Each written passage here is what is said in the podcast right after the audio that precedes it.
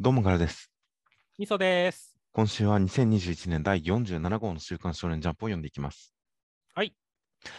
では、えー引き続き業務連絡としまして、えー先々週から言っていたポッドキャストの配信サービスを今まで使っていたシーサーブログのサービスから切り替えて、アンカーというのに切り替えていくという、そういうことを言ってたんですが、おそらく先週の後半、先週の更新後に無事切り替えられているので、今週からちょっと音質いいファイルを更新できるんじゃないかな。また、先週以前のファイルに関しても、再ダウンロードをしていただいたら、ちょっと音質のいいファイルに切り替えられたんじゃないかなという感じになっています。はいはいはい。はい。という感じなので、なんかうまいこと、全く、ポッドキャストのページ自体はそのまんま配信元のサービス、裏側のサービスだけ変えるような形で、今後、ちょっと更新がしやすく、かつ音質もいい感じで、容量制限もなく、みたいな感じで、できるんじゃないかなという感じになっております。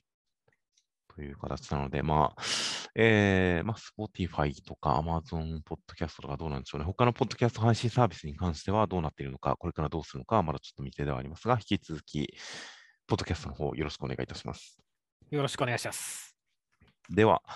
えー本誌の方を見ていきますと、今週関東から表紙が、部屋に二人きり、胸高鳴る夏休み到来コミックス2巻絶好調関東カラーの青の箱となっておりました。ジャンプ表紙は、まあ、帰り道、ちょっと寄り道というか、テイクアウトというか、している感じの、えー、猪鹿町の3人という1枚でした。そうですね。ワクドナルドなんですかね、これは。ワクドナルドっぽいですね。っぽいですね。まあまあ、やっぱり、こういうデザインになるよねっていう。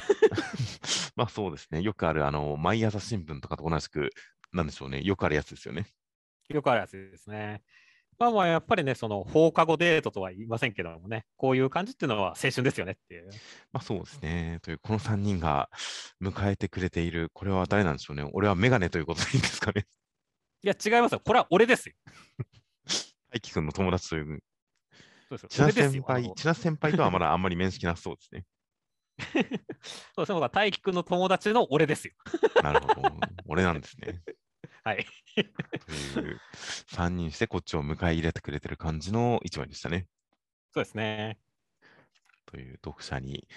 青春を与えてくれよというこの作品が伝わってくるような、この作品が詰まっているようなジャンプ表紙、そして扉絵の方が、こちらは一転して、えー珍しいですね。なんか企画感、季節感あふれる感じのハロウィンにちなんだ仮装をした千夏先輩とひなちゃんの間でちっちゃくなっている大輝くんという一枚でした。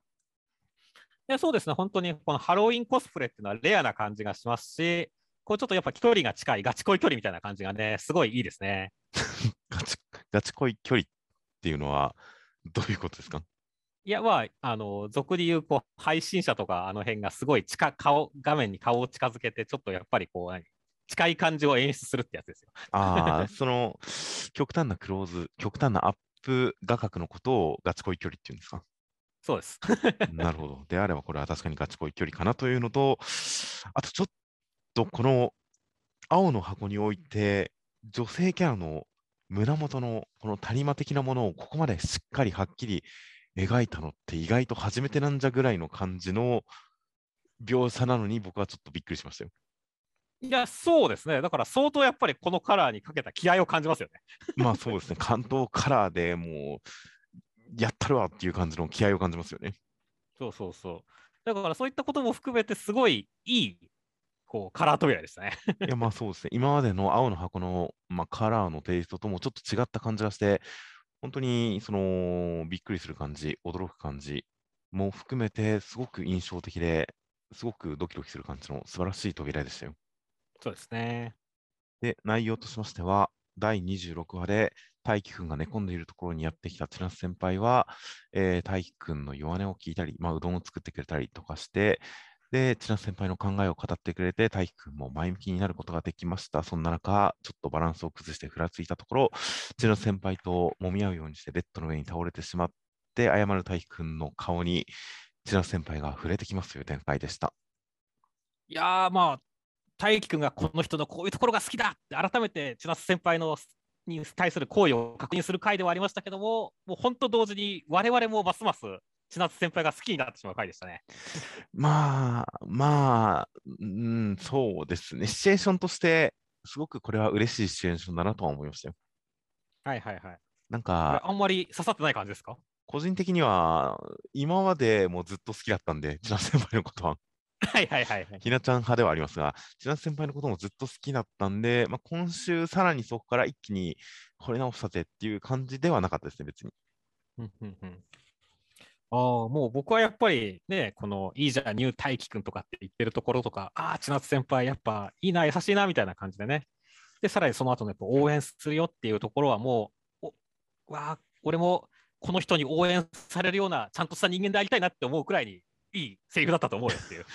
まあそうですね、ちゃんとしたいなと思えるような。だから本当にシチュエーションとして、まあ、この女の子が自分のことを、これこれこういう人だと思ってた。あ、そういうことは言わないと思ってた。いや、考えるんだけど、表に出さないんだと思ってた。けどそうなんだね、ふん、ニヤニヤみたいな、そういう、こっちのことをちゃんと考えてくれてるんだな、いつも見てくれてるんだなっていうことが伝わる分析みたいなものをしつつ、で、そこに自分の考えも重ねて、私はこう思うよみたいなことを言ってくれるっていうシチュエーションはすごく嬉しいなというのは思いましたよ。いや、そうですね。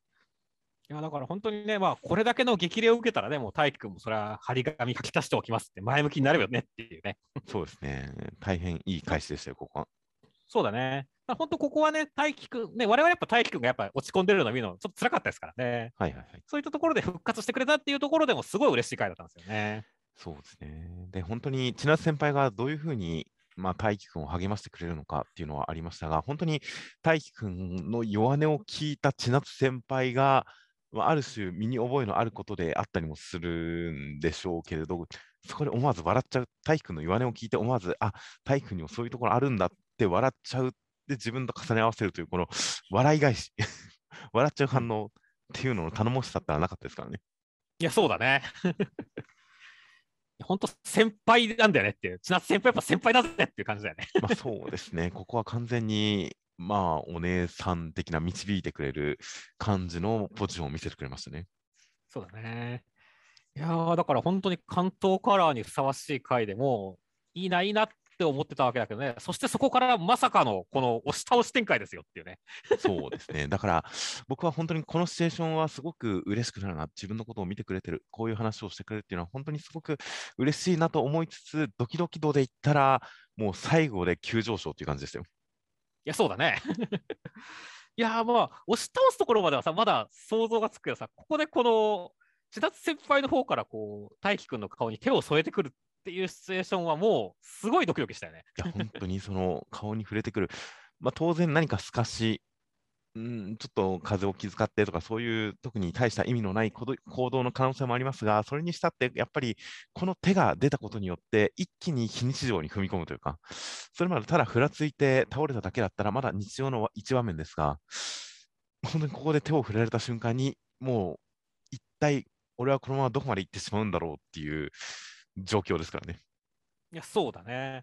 本当、千夏先輩のさ、こう、真意というかさ、あれが隠され続けてきたもんでさ、このはいはい手を添えてくるのも想像がつかないんだよね。そうなんですよね。想像力が暴走しちゃいますよね、これは。そうそうそうそう。だから、本当、この辺は、こう、うまいなーっていう、三浦先生、本当、こういうところの、こう、演出というか、作劇というかね、持っていき方うまいなーっていう感じだったよね。いや、そうですね。今週の引きは、まあ、青の箱、とても素晴らしい引き、たびたびありますが、今週の引きも本当にかなり強い、本当に来週が楽しみで仕方がない感じの素晴らしい引きでしたよ。そうですね。という感じなので、個人的には今週の中身でドキドキするというよりかは、本当にこの引きの印象の方が強かったんで、ぜひ、この関東カラーで捕まえた新しい読者を来週に引きずり込んでほしいなと思いますよ。そうですね。では続きまして、ワンピースの1029話、内容としましては、サンジは、まあ、首も硬くなったけれど、えー逃げ出して銃弾が当たったけれど、痛いだけという、なんか、キッドさんは、ビッグマウントと戦っている最中、頭が痛くて、その原因は、ホーキンスさんの能力のせいでした。そして、キラーさんは、えーキッドさんのために、ホーキンスさんの、まあ、キッドさんの腕のない方、左腕の方を切ったりなんなりで、えー見事にホーキンスさんを倒しました。キッドさん復活ですという展開でした。いやー、サンジが逃げ出してしまいましたね。逃げ出しましたね。そうですね。いや、てっきり本当にさ、まあ、覚醒展開とか来るのかなって思ったけど、ちょっとそれがまだ先みたいな形で、うん、ちょっと早く三女の覚醒展開見たいなっていう展開ではあるんですけどね。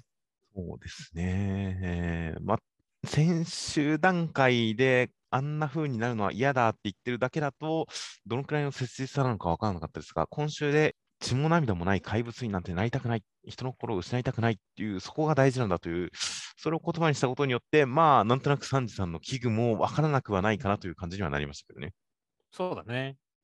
なりましたけど、でも、レイジさんとかお姉さんとかは、うん、あのなんかいいバランスだったりもしますし、うん、そんなに不安視はしてないんですけどね。うん。そうだね。だからこそ、俺は違うんだ。この力を使って、ね、あのルフィを盛り立てていくんだっていうくらいになってほしいんだけど、うん、そのためのきっかけが全然思いつかないからね。そうなんですね。この現象に関して何らかの解釈があり得るのか、何らかの理解っていうのが進むのかわからなかったりはしますが、まあ、サンジさんの家族関係、やっぱりすっきり完全解決という感じになではないのかなというふうな認識ではあるんで、まあ、うん、サンジさんの出自問題、少なくともサンジさん本人の認識っていうのが何か解決するような形でパワーアップしてくれたらいいなとは思うんですけどね。そうだね。まあ、それじゃやっぱクイーンにも勝てないでしょうからね。そうですね。まあスーツを着ろとすごく言われているところとかも何か、うん、伏線になってるというか、何かの展開の呼び水になってるのかもしれませんし、いやー、3時のパワーアップと家族関係の解決展開は見たいなとは思いますよ。そうですね。そして、まあ、今週はね、本当、キラーさんとホーキンスさんの戦いがメインでしたけどもね。はいはいはい。いや、本当に、あの、キラーさんがね、お前が死ぬと恐れた未来、俺たちが生きてるんだからなっていう、こう、煽りとかがめちゃくちゃ良かったんで。それはホーキンスさんもちょっとね、おこの野郎ってなるわなって思ったしね。そういったところからのね、このね、キッドの左腕はないっていうところの戦略とか、最後のタロットのタワーで決着がつくみたいなところとかね、結構おしゃれな展開で面白かったなと思いましたね。まあそうですね。それに本当に今、ビッグマムたちに挑んでいる彼らの、まあ、まあ、プライドというか、志の高さみたいなものがそこに凝縮されてて、何か読んでて、やっぱりそこに、こう、共感して気持ちよくなれる展開ではありましたよ。そうですね。いやー、だから、ね、ビッグマムもせいぜい足止めくらいしかなとか思ったけど、やっぱここまでね、あの、キラーさんとかにお膳立てされたらね、キッドさんとローさんでビッグマムに勝ってほしいよねっていう。そうですね。やっぱりルフィとある程度同格に近いキャラクターとして、カイドウに挑むルフィと同じく、やっぱキッドさんもまた四皇に挑んでるんだな、ちゃんと対等の立場で倒すべく挑んでるんだなっていう感じが伝わってくる展開ですよ、今回は。い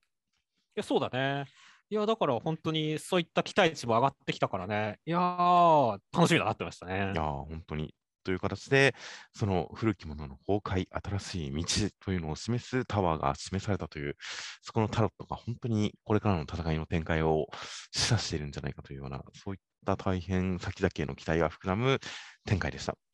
はい。では続きましてが、ジュース回戦の163話、内容としましては、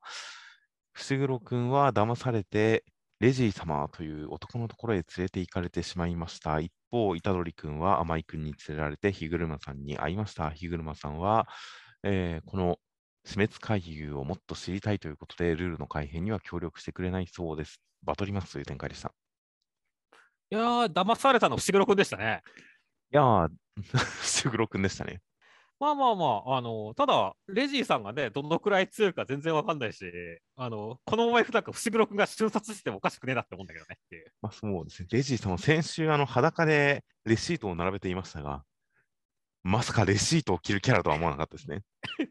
これちょっと面白かったよね。ちょっと衝撃の変態度でしたね。そうそう。だから逆に俺はこれで格が下がっちゃってさ、瞬殺されてもおかしくねえんじゃないかなって気になったんだけどね。逆に、これだけ特徴的な格好をしてたら、それなりに何か見せ場があるんじゃないかと思いますけどね。はいはいはい。まあそうですね。レシートをどんな風に使う、ね、呪いとして使うキャラなのかっていうのは楽しみですよね。それこそやっぱり、あのーなんでしょう、頭がジェットとか頭がヘリコプターとかがあんまり呪術っぽくない感じとかもありましたが、で、なんか直前のところで、はかりさんの能力、術式っていうのが、まあ、なんかその古典的なというか、古式ゆかしい術式っぽくないから嫌われてるみたいな話とか、あの辺を前振りとして、レシートを使う術式って何それめちゃくちゃ現代的、面白そうっていう風な、そういう興味がすごく膨らんではいますよ。そうですね。という形なので、まあ、レジー様の戦い方は本当楽しみなんですが、その一方で、この女性の方が、伏黒君のこの睨み顔に、何その顔、全然怖くないんだけど、みたいなことを言って、この侮ってる感じ、これがもう前振り、いい前振りだと思うんで、もう鼻沸かしてほしいですね、本当に。そうですね、もう分からせてやりたいですね。そうですね。いややっぱこの侮り、侮りって大事ですよね。大事ですね。いやスポーツものでもバトルマンでも、まず侮られるところから始まって、その鼻を沸かすという展開はもう気持ちよさ鉄板なので、この伏黒君の侮られる展開はすごい期待が募りますよ。うん、そうですね。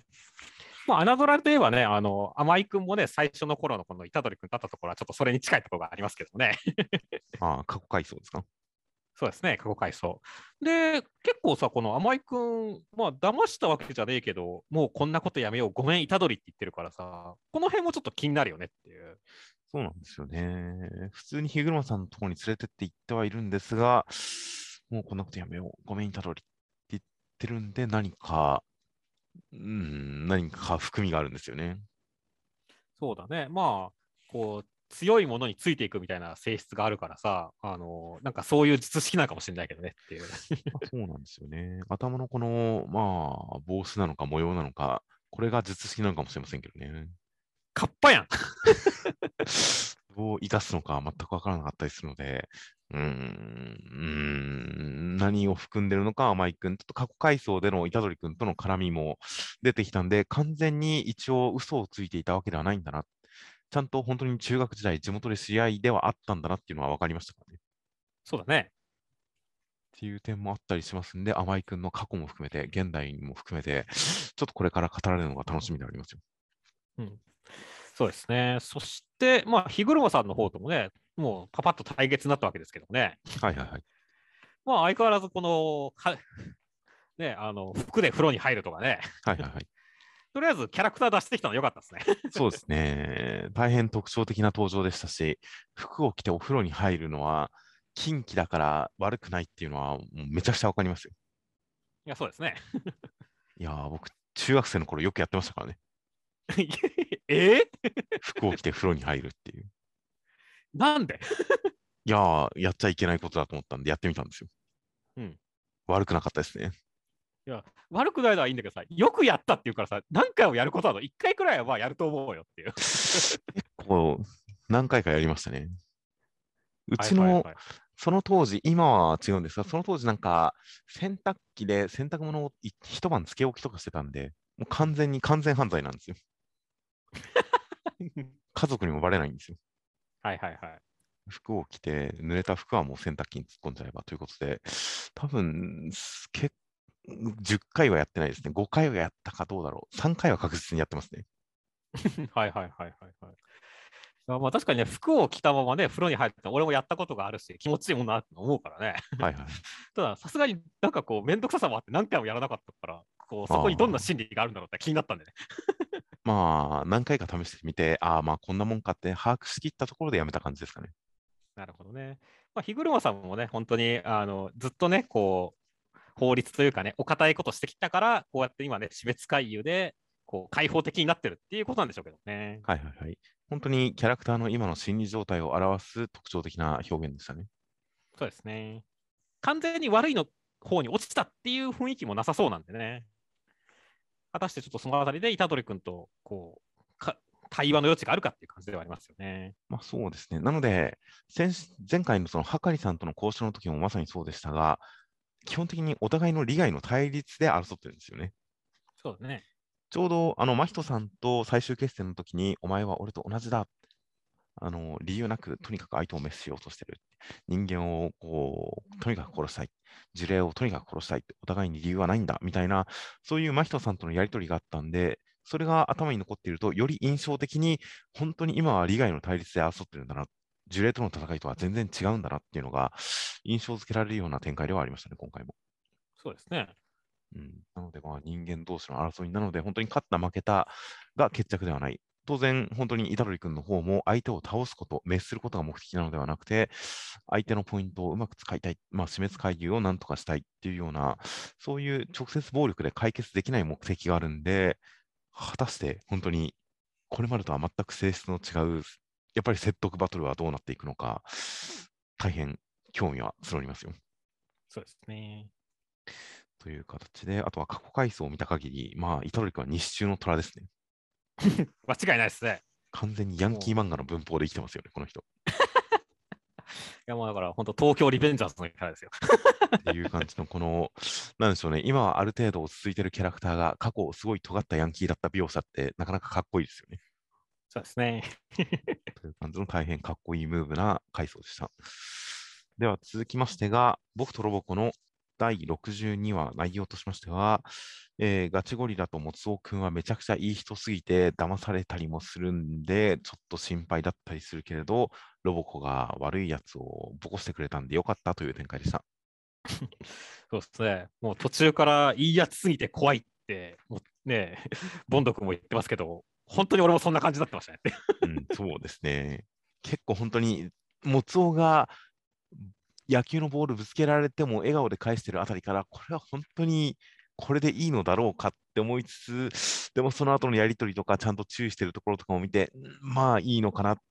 や、でも本当にいいのかな。まあいいのかなみたいな、すごい感情の揺れ動きが激しかったですね。そうですね。ファイヤージャグリングとかね、この謝ってすぐ問題でもないですからね、本当に。そうですね。うん、一応注意はしてるんですけどね、毎回。うん、でも本当にこの対応でいいのかな、まあいいのか、うん、いいのかなみたいな、ずーっと悩み続ける回でしたね。そうですね。まあ、もうだから最終的にね、でもやっぱり本当に悪いやつは、ね、それ優しいだけでは改心しないっていうところですからねっていう。はいはいはい。そこら辺はね、本当に最終的にロボコがね、こう暴力で片付けてくれたのはよかったなってましたね。ま あそうですね。まあその点、その、なんでしょう、居候便利キャラがトラブルを解決してくれるっていうフォーマットのような気はしますが、まあ、暴力なんですか？なんか、でも、もつおとガチゴリラがもうちょっと報われてほしい気がしましたけどね。そうだね、まあ、これだけいいやつなんだからね、本当にその騙されただけで終わるっていうのは良くないというかね、やっぱかわいそうだなって思いますからね。うん。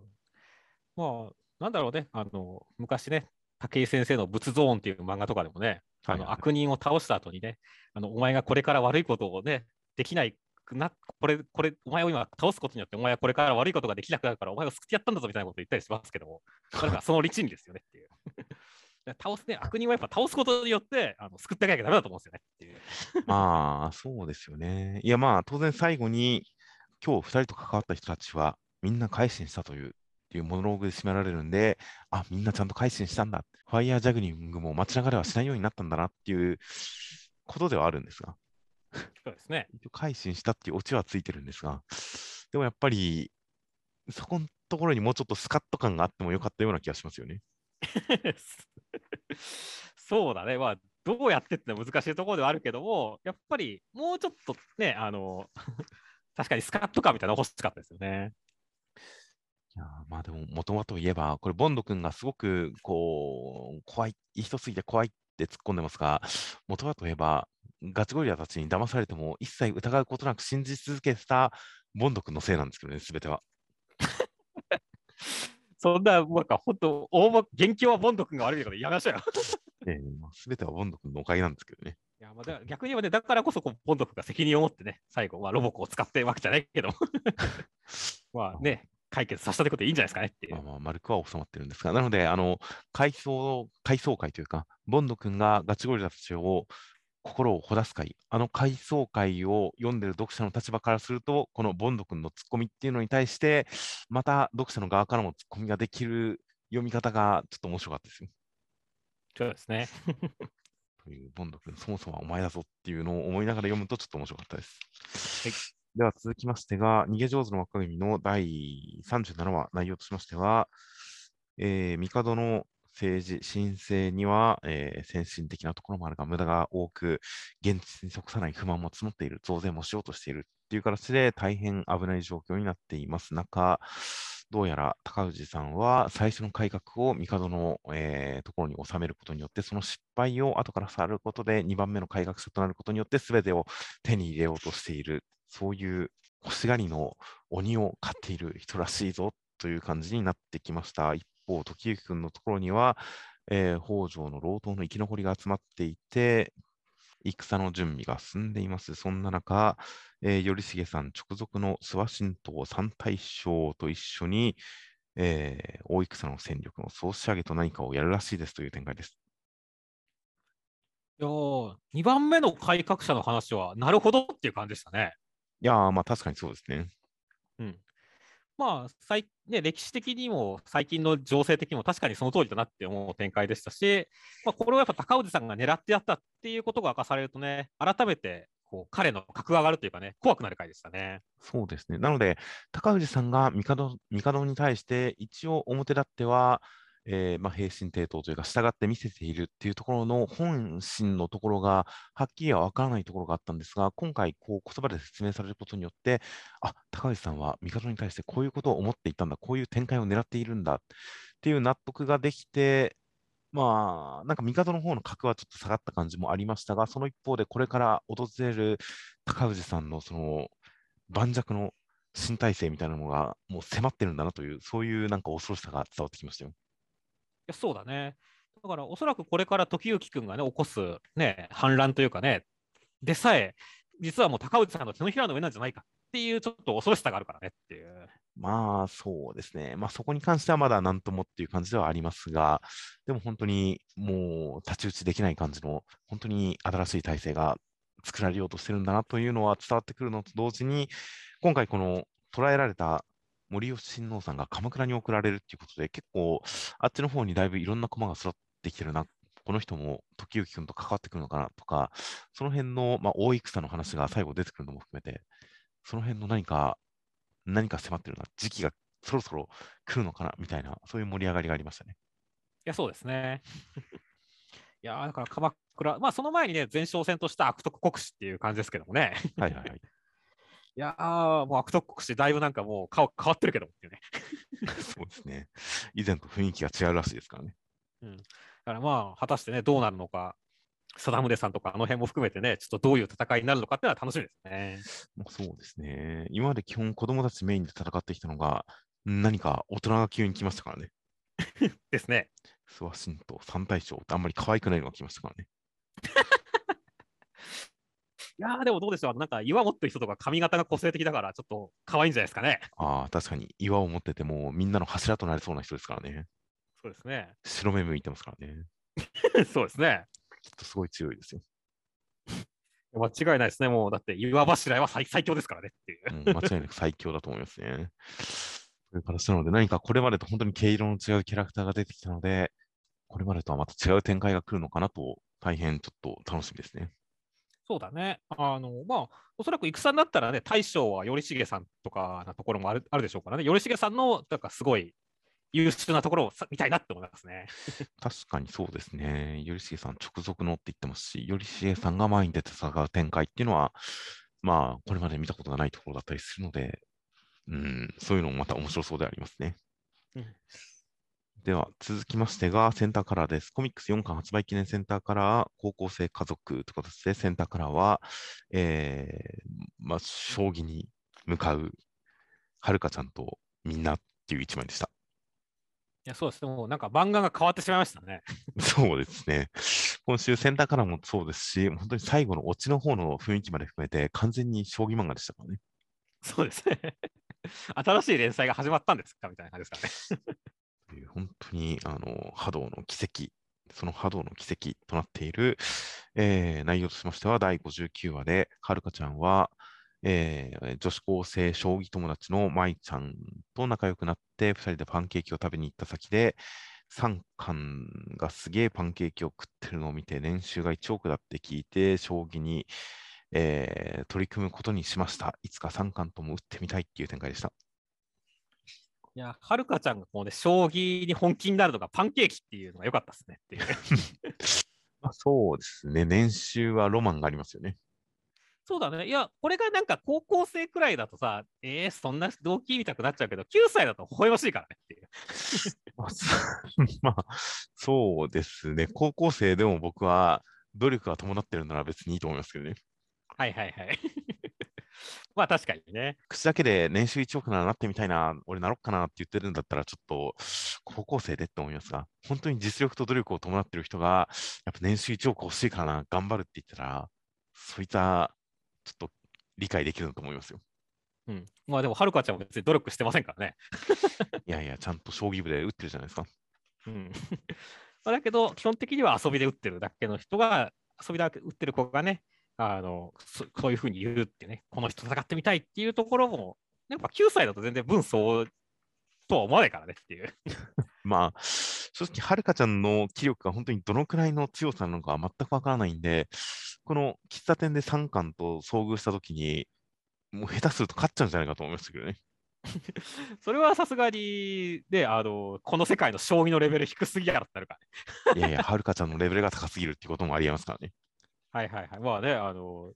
史上最強の天才っていう可能性もありますからね。ありますから。なので、なんか展開としては普通に将棋漫画っぽいことをやってるんですが、うん基本がギャグ漫画なんで、何が起こるかわからないハラハラ感がありますよ。いや、そうですね。いや、だから、まあ普通のね、将棋漫画だったらね、最終的にこの桐生三段と戦う、桐生三冠と戦うんでしょうけどもね、まあ俺はもう絶対糖尿病で先に死ぬだろうなと思ってるからねっていう、え 戦いは行われないんだろうなって思ってますからね。えええちゃんと脳が糖を全部使ってるから大丈夫ですよ。ね最終的にだから、はるかさんがやっぱり、やっぱパンケーキ食べたら死ぬからやめようかなって言って終わるみたいな。波動終了みたいな感じにななるかもしれませんからね。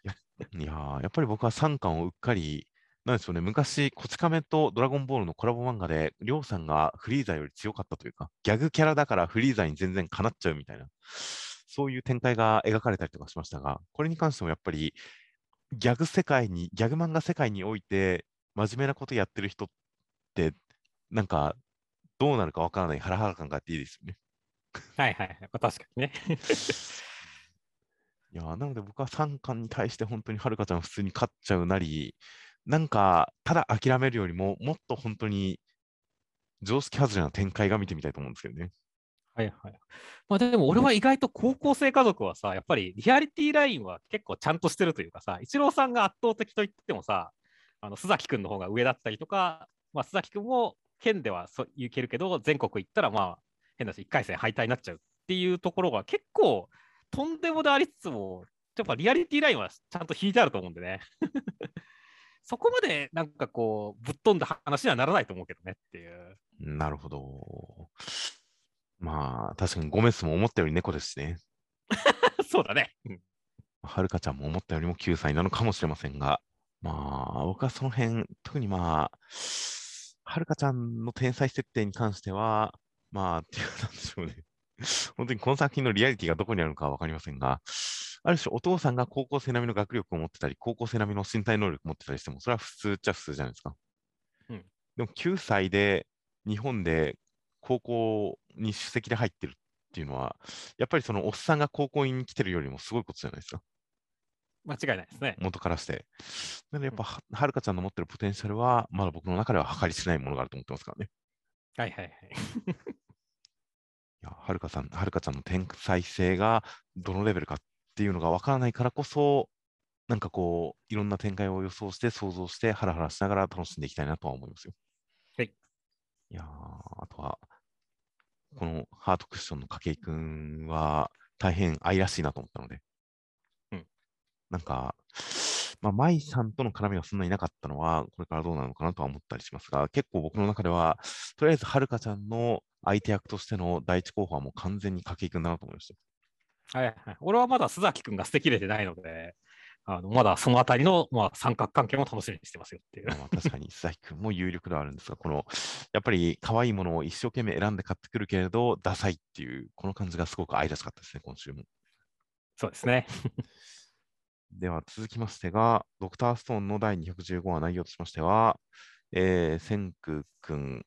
ソーラー発電、ソーラー発電パネルを作って人工衛星をさあ打ち上げるぞと、ゼロンさんの持ってきたロケットエンジンと組み合わせて発射を実験するんですが、全然うまくいきません。数年経っちゃいましたが、まだうまくいきませんという展開でした。いやー、ロケット、まあ、1、2回くらいだったら失敗あるかなとは思いましたけども、ここまで何度も何度も失敗するとは思わなかったんで、そこはこの漫画でまさかこんなことが起こるなんてって驚きがありましたね。いや、本当に今までも千空くん、トライアンドエラーだ、トライアンドエラーだっては言ってはいましたが、なんだかんだあっさりうまくいってましたからね。そうだね。数年がかりの地道さっていうのは、数年失敗し続けているっていうのは、びっくりでしたね。うんまあ、やっぱそれだけ宇宙に行くっていうのは人類にとってめちゃめちゃ大変なことなんだっていうことの、まあ、演出というかね、あの証明なんだろうけどねっていう。まあ、そうですね。それにやっぱりこの作品において、その宇宙に行くっていうのが、本当に一番最初の最初、本当に第1話の頃から、このストーンワールドでいつか月に行ってやるぜっていうのは、ホワイマンの存在が示される前から千空君の夢でしたからね。そうだね。だから本当に、その、まあ、重力を振り切る、本当に宇宙もの、まあ、ライトスタッフとか、アニメーションの王立宇宙軍とか、本当になんか宇宙に行くことを目標にする映画とかを見てると、本当に人間が重力を振り切って宇宙に行くだけでめちゃくちゃ感動しますからね。そうだね。だからやっぱりそういう宇宙到達ものというか、宇宙飛行ものの感動を描くには、やっぱりそこに至る道は地道であればあるほど効いてくるのかなという気がしますよ。そうだね。いやー、だから、こうね、まあ、ドクターストーンを見てるとね、毎回この現代は本当に恵まれてるな、すごいな、人間って科学技術ってすごいなと思うわけですけどもね。はいはい。だから今でも本当にだから結構宇宙バンバン人工衛星飛ばしたりしてるのは本当すげえなって思うから。いやー、本当にいろんな礎があってのことなんですね。うん。いやー俺も本当に将来的にいつか早く宇宙行きたいっすよっていう、宇宙旅行行きたいよっていう。いやー、確かに宇宙旅行、僕も行けたら行きたい派ですね。うん。いやー本当にね、まあ生きてる間にね、なんか軌道エレベーターとかね、できてね、あの、まあ現在、現地現在価格で100万円くらいで宇宙行けるようになりたいなと思ってるっていう。そうですね。100万円台だったら全然余裕で行きますね。いやーだから本当そういうね、人類の進歩、頑張ってくれって思ってるからね。そうですね。いや、本当にそういった感じの宇宙への憧れっていうものが、まあ、根っこにあることも分かりますし、これまでの必要に駆られての科学っていう側面を離れて、本当に宇宙が好きで、そこに憧れていた科学少年の2人が、瞳を輝かせながら、もう、努力を努力と思わずに続けていく、その科学の地道さみたいなものとか、ロマンみたいなものが、本当にいつになく強く感じられる展開でしたよ。そうですね。いやーだから本当成功じゃないところでここまで感動させてくるとはっていう感じですからね。そうですね。いや、本当に科学ってもう地道さですからね。うん。特に基礎研究をしてる人たちなんて、よくあの生きてる間に結果が出ない人が90何パーセントですからね、もう。そうだね。いろいろ実験はしてても、その求めてる問いに対する答えが出るのは自分が死んだ後っていうのが当然っていう感じでみんなやっているのがやっぱり科学とかだったりするので、本当にそれを改めて思い出せるような展開でしたよ。ですね。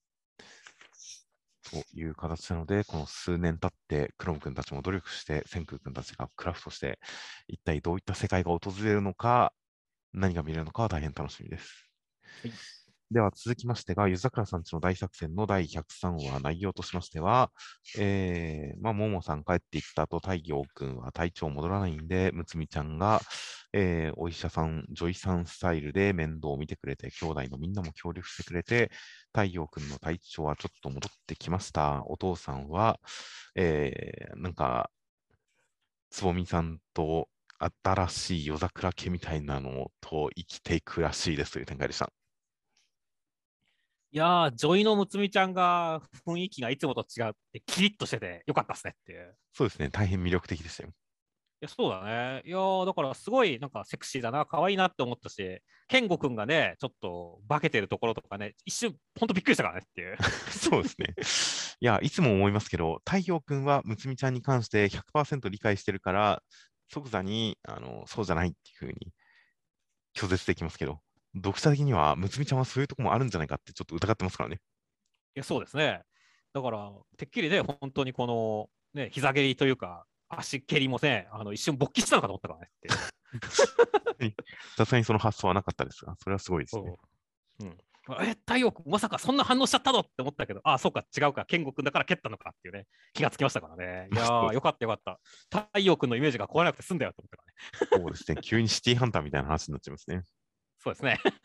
でもそれくらい健吾君のこれは迫力,、ね、こう迫力というかね、あの味があったってことなんですよっていう。まあまあ、確かに存在感を示しましたよ、ここで、健吾君が。いやーというわけで、本当にあの、ね、いいギャグテイストね、夜桜さんちでしたねっていう、前半は。いろいろと深刻な展開が続きますが、その中でもこの明るさを失わない展開を見せてくれるのは、すごくなんか嬉しかったですね。嬉しかったですね。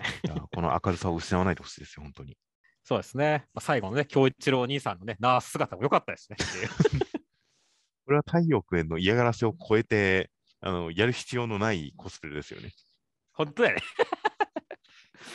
まあまあまあ、でも、これ、この格好を含めて太陽君にダメージを与えてやろうってことですから。まあ嫌がらせのつもりで本人はやってるんだと思いますが、どう考えても本人に対するダメージの方が大きいですけどね。まあ、うつみちゃん以外には見られたいからいいのかもしれないけど、これ他に見られたら本当に京一郎お兄さんの好感度というか、あの評判落ちそうだからね。そうですね。逆にすごい強力な、強烈なファンもつくかもしれないですけどね。はいはいはい。まあまあまあ、京一郎お兄さんはね、あのそういうね、なんか、アンチも多い、ファンも多いけどアンチも多いみたいな存在ですからね。らしいですね。うん、改めてなんかね、あの、夜桜さんちの新ボイスのドラマ、ね、動画とかもやってましたからね、そういうことはっていう。そうですね。ちょうどその、えー先週公開された、少し触れていた、あの、夜桜さんちの大作戦の特別企画、ボイスドラマ、YouTube で公開公開されているものでも、京一郎さんは強烈なファンが多いって言ってましたからね。そうですね。あれもなんか、なんか昔のね、夜桜さんちらしいというかね、本当、ほのぼのギャグっていう感じがしてね、で、兄弟仲いいわちゃわちゃみたいな感じがあってね、すごいなんか良かったですね。あれ、なんか声優もあったからさ、今週なんか俺だから、ちゃんとその声優の声で脳内再生されてたからね、漫画がっていう。ああ、なるほど。それはいいですね。そうそうそう。だから、よりなんか夜桜さんっていうか面白くなってるんでね。いや、このままアニメ化してもいいんじゃないかなと思ってますよっていう。はいはい。いやー、確かにあのボイスドラマも大変いい出来でしたので、夜桜さんじ、本編の展開の方も、まあ、最後のこの桃さんのところの新しい夜桜家、裏夜桜家というか、黒夜桜家というか、偽夜桜家というか、うんこの対をなす存在が出てくる展開とか、すごい熱いですしね。そうだね。っ ていうか、本当、川下は死んだって言った時どなたって言ってるところで、本当にこう、あの、つぼみさん怖えなってなったからねっていう。まあ、つもみさんはもう自分も失って、もう、見るも無残な状態だったと川下さんも言ってましたからね、そういうことを。そうだね。うんだからまあ、かわいそうだなという認識ですよ。俺はまあ逆にだからこそこのモンスターさが増してね、あのやっぱ怖いなっていう印象がかなり上がったんでね、だから、新夜桜家もだから本当に怖えっていう印象しかないからね。そうですね。やっぱり対応する6人、6人かな、これっていう感じがしますからね。そうだね。いやー、ちょっと本当に、まあまあ、あシリアス展開まっしぐらだけども、まあ、さっき言ったとね、明るさを失わずにね、かといってシリアスバトルもしっかりやるっていう形でね、いや、このまま突き進んでほしいですね、夜桜さんちは。いやーまあ本当にあの本編の展開もすごく盛り上がる展開が来てるんで、もういつメディア展開をしてくれても全然問題ないなという感じがしてますよ。そうですね。なので、この本当にボイスドラマといい、本編の展開といい、この広がっていく感じが大変楽しみです。あとは今週、小ネタで言ったら、あの、折り鶴がゴリ当てと思いましたね。そうだね。愛さんはなんとか鶴の形をしてる。ゴリ当ては完璧な折り紙を折ってるという。って3度見しましたけどね。え、ゴリ当て、え、ゴリ当てっていう。そうだね。逆に彩香ちゃんは何をしたんだっていう。っていうかちゃんは不器用なんですね、実は。そうですね、頑張ったんですって。あんな暗記使いの、狂気使いの癖して、隠し武器使いの癖して、鶴が折れないんですね。びっくりだねっていう。攻撃性、破壊衝動を抑えられないのかもしれないですね。ああ、なるほどね。鶴作るよりも壊しちゃうっていうね。鶴を折ってる最中に思わず、くしゃってやっちゃうのかもしれませんが、という、ちょっと彩香さんのメンタルが心配になるような、そういった、その、追い鶴3つのコマとか、すごい小ネタとして面白かったです。はい。では続きまして、PPPPPP の第6話、内容としましては、内容としましては、ラッキー君は、えー、レイジロー君に勝つために歓喜の解釈、歓喜の曲を自分でどう表現するか悩んでいるところ、ラッキー君が音神、元音神だっていうことを小耳に挟んだマキ君と会話します。マキ君は、マキ君で何か、えー問題を抱えてるみたいですという展開でした。いや、まずタイトルがピアニッシシシシモみたいなところが意味だっていうことがぬるっと出てきましたね。そうですね。1話の段階で、あの、コメント、ネット上とかでは指摘されていて、このポッドキャストでも少し言及はしましたが、えーとても、とても弱く、ピアニッシシシモとも読めるなっていう意見はあったんですが、やはりそれにかかってるっていうことがしっかりセリフで説明されましたね。そうですね。まあまあ、この辺はやっぱ気になったところだったですね。あの、ありがたいなってましたね。情報解禁はっていうね。まあ、そうですね。そして、本当にあの敵、敵というか、レイジローさんのすごい強音というのに対して、ラッキー君のものすごく弱々しい、繊細な音楽というので立ち向かうんだというその構図が見えてきた感じでもありましたね。そうですね。はっきりした感じなんでね、その辺の対立軸というかね。そこはすごい良かったですね。はいはいはい。そして、まあ、あと今週はね、まずあの古巣さんがね、あのね音神だってね、ことに気がついてね、あのちょっと隠れたりしてる古巣さんが可愛かったですねっていう。そうですね。隠れた上で覗き見てますからね。そうなんでね。まあこの辺はやっぱりね、この自分が倒すべき音神とね、こう救ってくれたね、元音神っていうところで、こう揺れ動いてんだろうなっていうところがね、見て取れてね、なんか心情を想像するとね、いじらしいな、可愛いなってましたねっていう。まあそうですね。まあまあ、まあ本当にその混乱してる感じも含めてすごい可愛かったですよ。そうですね、ヒロイン感出てますよっていう。まあ、まあそうですね。まあまあ、これから本当にラッキー君といい関係を築いてほしいなという感じですよ。そして、まあ、なんか新キャラ、髪型がすごい、マキロック君が出てきましたけれども。はいはい。いやー、どうなんですかね、雰囲気的には、まあ、喜びっていうテーマだけど、この喜びで、マキ君を救うみたいな展開になるんですかねっていう。まあ、そんな気がしますけどね。やっぱりこう見せるのに対して、ね、よくわからない人間に見せるっていうところは、なんか、ね、ラッキー君も苦手そうだから、だからこそ近場にこういうキャラクターが配置されて、まあ、彼のためにっていう感じになるのかなとは思ったんですよね。はいはい。いや、まあ本当に今週、ラッキー君の音楽に対するモチベーションっていうのを根幹が改めて自分がピアノを弾くと、なんと驚いたことに、この音神の7兄弟の中で一番最初にピアノに触れたのはラッキー君らしいですからね。そうだね。ラッキー君がピアノに触れるとお母さんも喜んでくれる。それに今まで泣いていた他の兄弟たちも喜んでくれる。本当に物心つく前の記憶があるらしいですが、そういった自分がピアノを弾くと周りのみんなが喜んでくれる、喜んでくれたというのが、ラッキー君がピアノを弾いたその大元の原動力であったってことが改めて示されたんで、本当にラッキー君の音の本質が他人のため、他人を喜ばせるためっていうのがまあ確実に存在しているってなったら、まあ、やっぱり今回もその喜びっていうのを解釈するときに対象となる誰かっていうのは、やっぱり必要ですよね。そうだね。他人の願いを叶える音楽ですからね。そうそうそう。いやーだからね、そうドラマ自体、ドラマ立てもね、だから本当どうやってやっていくのかっていうのが気になりますよね。そうですね。いや、まあ、なので、なんとなくこの展開で、その曲ごとのテーマっていうのをラッキー君が解釈するために、まあ、そういうテーマにちなんだ問題を抱えてる人、もしくは、まあ、その人と通じるラッキー君自身の思い出、感情みたいなものを取り上げて、それに対する何かの回答とか解決とか、そういったものを見つけることを、まあ、音楽とつなげていくような、そういうお話なんだな、これはっていう認識がなんとなく今週成立した気がしますよ。そうだね。やっぱいいじゃないですかね。分かりやすいし、こう、ね、芯がはっきりした感じがするよねっていう。まあそうですね。いや、ちゃんとその、まあ、カウンセリング漫画、以前、ジャンプで連載していた音楽漫画、ソウルキャッチャーズはよくカウンセリング漫画だと言われていましたが、まあ、そういったやっぱり心を扱う漫画、音楽を通じて心を扱うカウンセリング的な要素っていうのと、ピアノの演奏表現っていうのをちゃんと連結させることができた展開になってるなと思いましたよ。そうですね。じゃあ今回最後のマキ君の部屋、この足元の踏みつけにされている新座真央さんの、まあ、前回のオーディションの時の資料、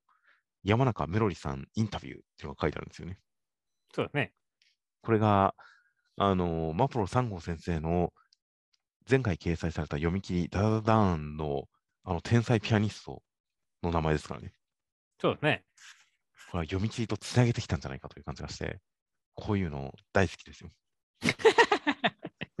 それではまただからどっかで登場してくる可能性もありますからね。そうですね。読み切りのキャラクターがここで、まあ、スターシステムとしてなのか、もしくは本当に作品世界をつなげている形なのか分かりませんが、あのキャラクターが、あの読み切りのキャラクターがここにもいるのかと思うと、ちょっとこの、なんでしょう、読み切りが、あの読み切りが大好きだった人間としては、すごく期待が膨らむ描写ではありましたね。はいはいはい。というのと、あとは今週、このラッキー君の嫌だっていうコマがすごい印象的ですが、第1話の頃から言っている、このすごい直線的な紙面の構成の仕方、レイアウトみたいなもの、空間の切り取り方、見せ方みたいなものが、本当に僕はマフロ3号先生のすごい特有の武器だな、かっこいいな、好きだなと思っているところだったりするんで、今週もすごくこの空間の切り取り方、画面の紙面の構成の仕方っていうのが印象的で、やっぱりすげえかっこいいな。まあ逆に、ある程度しっかり説明をして、詰め込んでいくと、こういう贅沢な紙面の使い方はしづらいのかもしれませんが、その点かなりこう、いろんなものを犠牲にした上でのこの紙面使いなのかもしれませんが、でもやっぱり今週もすごい本当に背景の切り取り方とか、この直線の配置の仕方とか、区切り方とか、すごいかっこいいなと思いましたよ。そうですね。いやまあ強調になってますからね、嫌だっていうのが、こう、コマをははみ出して出てくるっていうところはね、いい感じでしたよね。いやー、本当にこの空間感覚みたいなものがすごくいいなと思います。では続きまして、ブラックローバーの第310話、内容としましては、えーゼロンさんのこうすごい空間断絶的な魔法を使ってきてすごいんですが、イノ君は星が新たに生み出されたりとかして、聖域の魔法が使えたりして、見事に勝利っぽいですという展開でした。いや、そうですね。あのー風とね、こう星魔法の合体みたいなことはなかったですけれども、もうかっこいい決着でしたねっていう。まあそうですね。まあ星は星で、あくまでその、まあ、シールドと大味な攻撃と瞬間移動で、手持ちの武器は風魔法でっていう感じなんですね。そうだね、分けて使えるっていう感じでしたね。はいはい。いや、はい。まあ実際ね、本当今回もその、相手のね、ゼノンさんも魔剣ダーインスレイブとかさ、はいはいはいはい。で、クーンは断絶とかさ、あの相変わらず本当に技がかっこいいというかさ、中二感あっていいよねっていう。いいやー、やっぱなんだかんだで結局剣がかっこいいんだなと思いますよ。や、そうだね。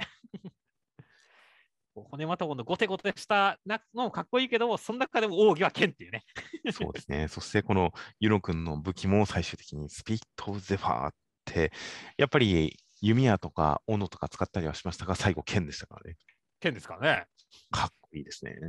かっこいいですね。本当にね、ブラックローバーはこう一枚絵というか、ね、そのアクション描写がかっこいい漫画なんだね。はいはいはい。今週は本当それを堪能した回でしたね。いやー、本当に。ある種、アスタ君と同じく剣で戦うっていう形にはなりましたが、本当にそれぞれ、それ以外の能力がすごい特徴的だったり、その能力を生かしたアクションになっていたりして、本当にすごく見応えのある、個性あふれる絵面になってましたからね。そうだね。という形の大変お互いに格のある、本当にかっこよさの詰まったバトルですよ。はい。では続きましてが、えーゴールドフューチャーカップ第3弾です。えージャンプゴールドフューチャーカップエントリーナンバー3番、失恋ビーニング、一戸先生という形で、一戸先生がネットであまり詳しくパッと出てこなかったんですが、まあ、ジャンププラスの方に、えー今年の8月、2ヶ月前に、送り子という読み切りを掲載したりしていました。うんうんまあ、なんか、イマジナリーフレンドではないですが、想像の中で自分が生み出した化け物が、すごい凄惨な事件を巻き起こす的な、すごい暗い最高なお話でしたね。はいはいはい。すごい印象的で好きな作品ではありました。すごく好きな作品ではありました。で他もなんかいろいろ書いてるのかもしれませんが、あんまりパッとは経歴出てこなかったんですが、えー今回、本誌、おそらく本誌は初掲載となったと思います。本誌デビュー。内容としましては、えー漫画研究会のキモン君は、その学校で典型的なハーレムラブコメ的なのが繰り広げられていることにすごい嫌悪感を持ってたんですが、その中の負けヒロインの地味な幼馴染の滝田さんというのに相談を受けて、そのラブコメ世界に首を突っ込んだりするんですが、滝田さんは結局負けヒロインになってしまって自殺しようとするのを説得して思いとどまらせましたという展開でした。よもう僕はね、あのラブコメ漫画好きなんで、はい。まあ、キモン・オーガ君とはね、なかなかこうスタンスが違うなとは思いましたけれども、あのやっぱり恋愛漫画として普通に面白かったですね。はいはいはい。なんでしょうね、本当に。メタ要素とかをさ、めちゃくちゃ入れてきてさ、はい。なかなかちょっと読みづらい感じのところはあったんだけれども、なんだろう、まあ、最終的に滝田さんはね、なかなかすごい魅力的に描かれてるなって思ったし、はいはいはい。僕は結構こういうヤンデレ気質なヒロインって好きなんでっていうね。まあ、ヤンデレ、ヤンデレではあるのか、一応。なるほど。そうですね、あの、この恋が叶わないんだったら死んでもいいみたいなね、感じとかね。実際ね、そういったところを含めてね、他何を犠牲にしてもね、あの、ね、あの好きな人をものにしたかったんだみたいなところ、はいっていうところのこのヤンデレっぽいところはすごい好きだなと思ったし、はいはい。でね、最終的にそのベクトルをね、あのずらして、主人公がね、あの自分にと、まあ、その滝田さん、まあ、ある種ね、その恋愛を夢させてあげることによって新たなページがひ、ね、新たなスタートが切られるっていう展開でしたけれどもね、はいはいだからそういったところのこの爽やかさとかっていうところは、なんかすごい好きだったんですよね。うんなるほど。まあ、最後の空気感とかは確かにすごくすっきりしましたね。うん僕が一番評価してるのはね、あのこのね、キドラ・キリン君がいるじゃないですか。はいはいはい。彼がはいろいろ本当に、まあ、こう典型的なラブコメ主人公野郎めって最初は大学にディスられてるわけだけどさ、はいはいはい。まあでも結局本当にね、あの好かれるだけのね、ちゃんと芯のあるやつなんだよっていうことが示された段階でね、最後、この滝田さんのところにも実は駆けつけていたっていうことが示されるじゃないですかっていう。はいはいはい。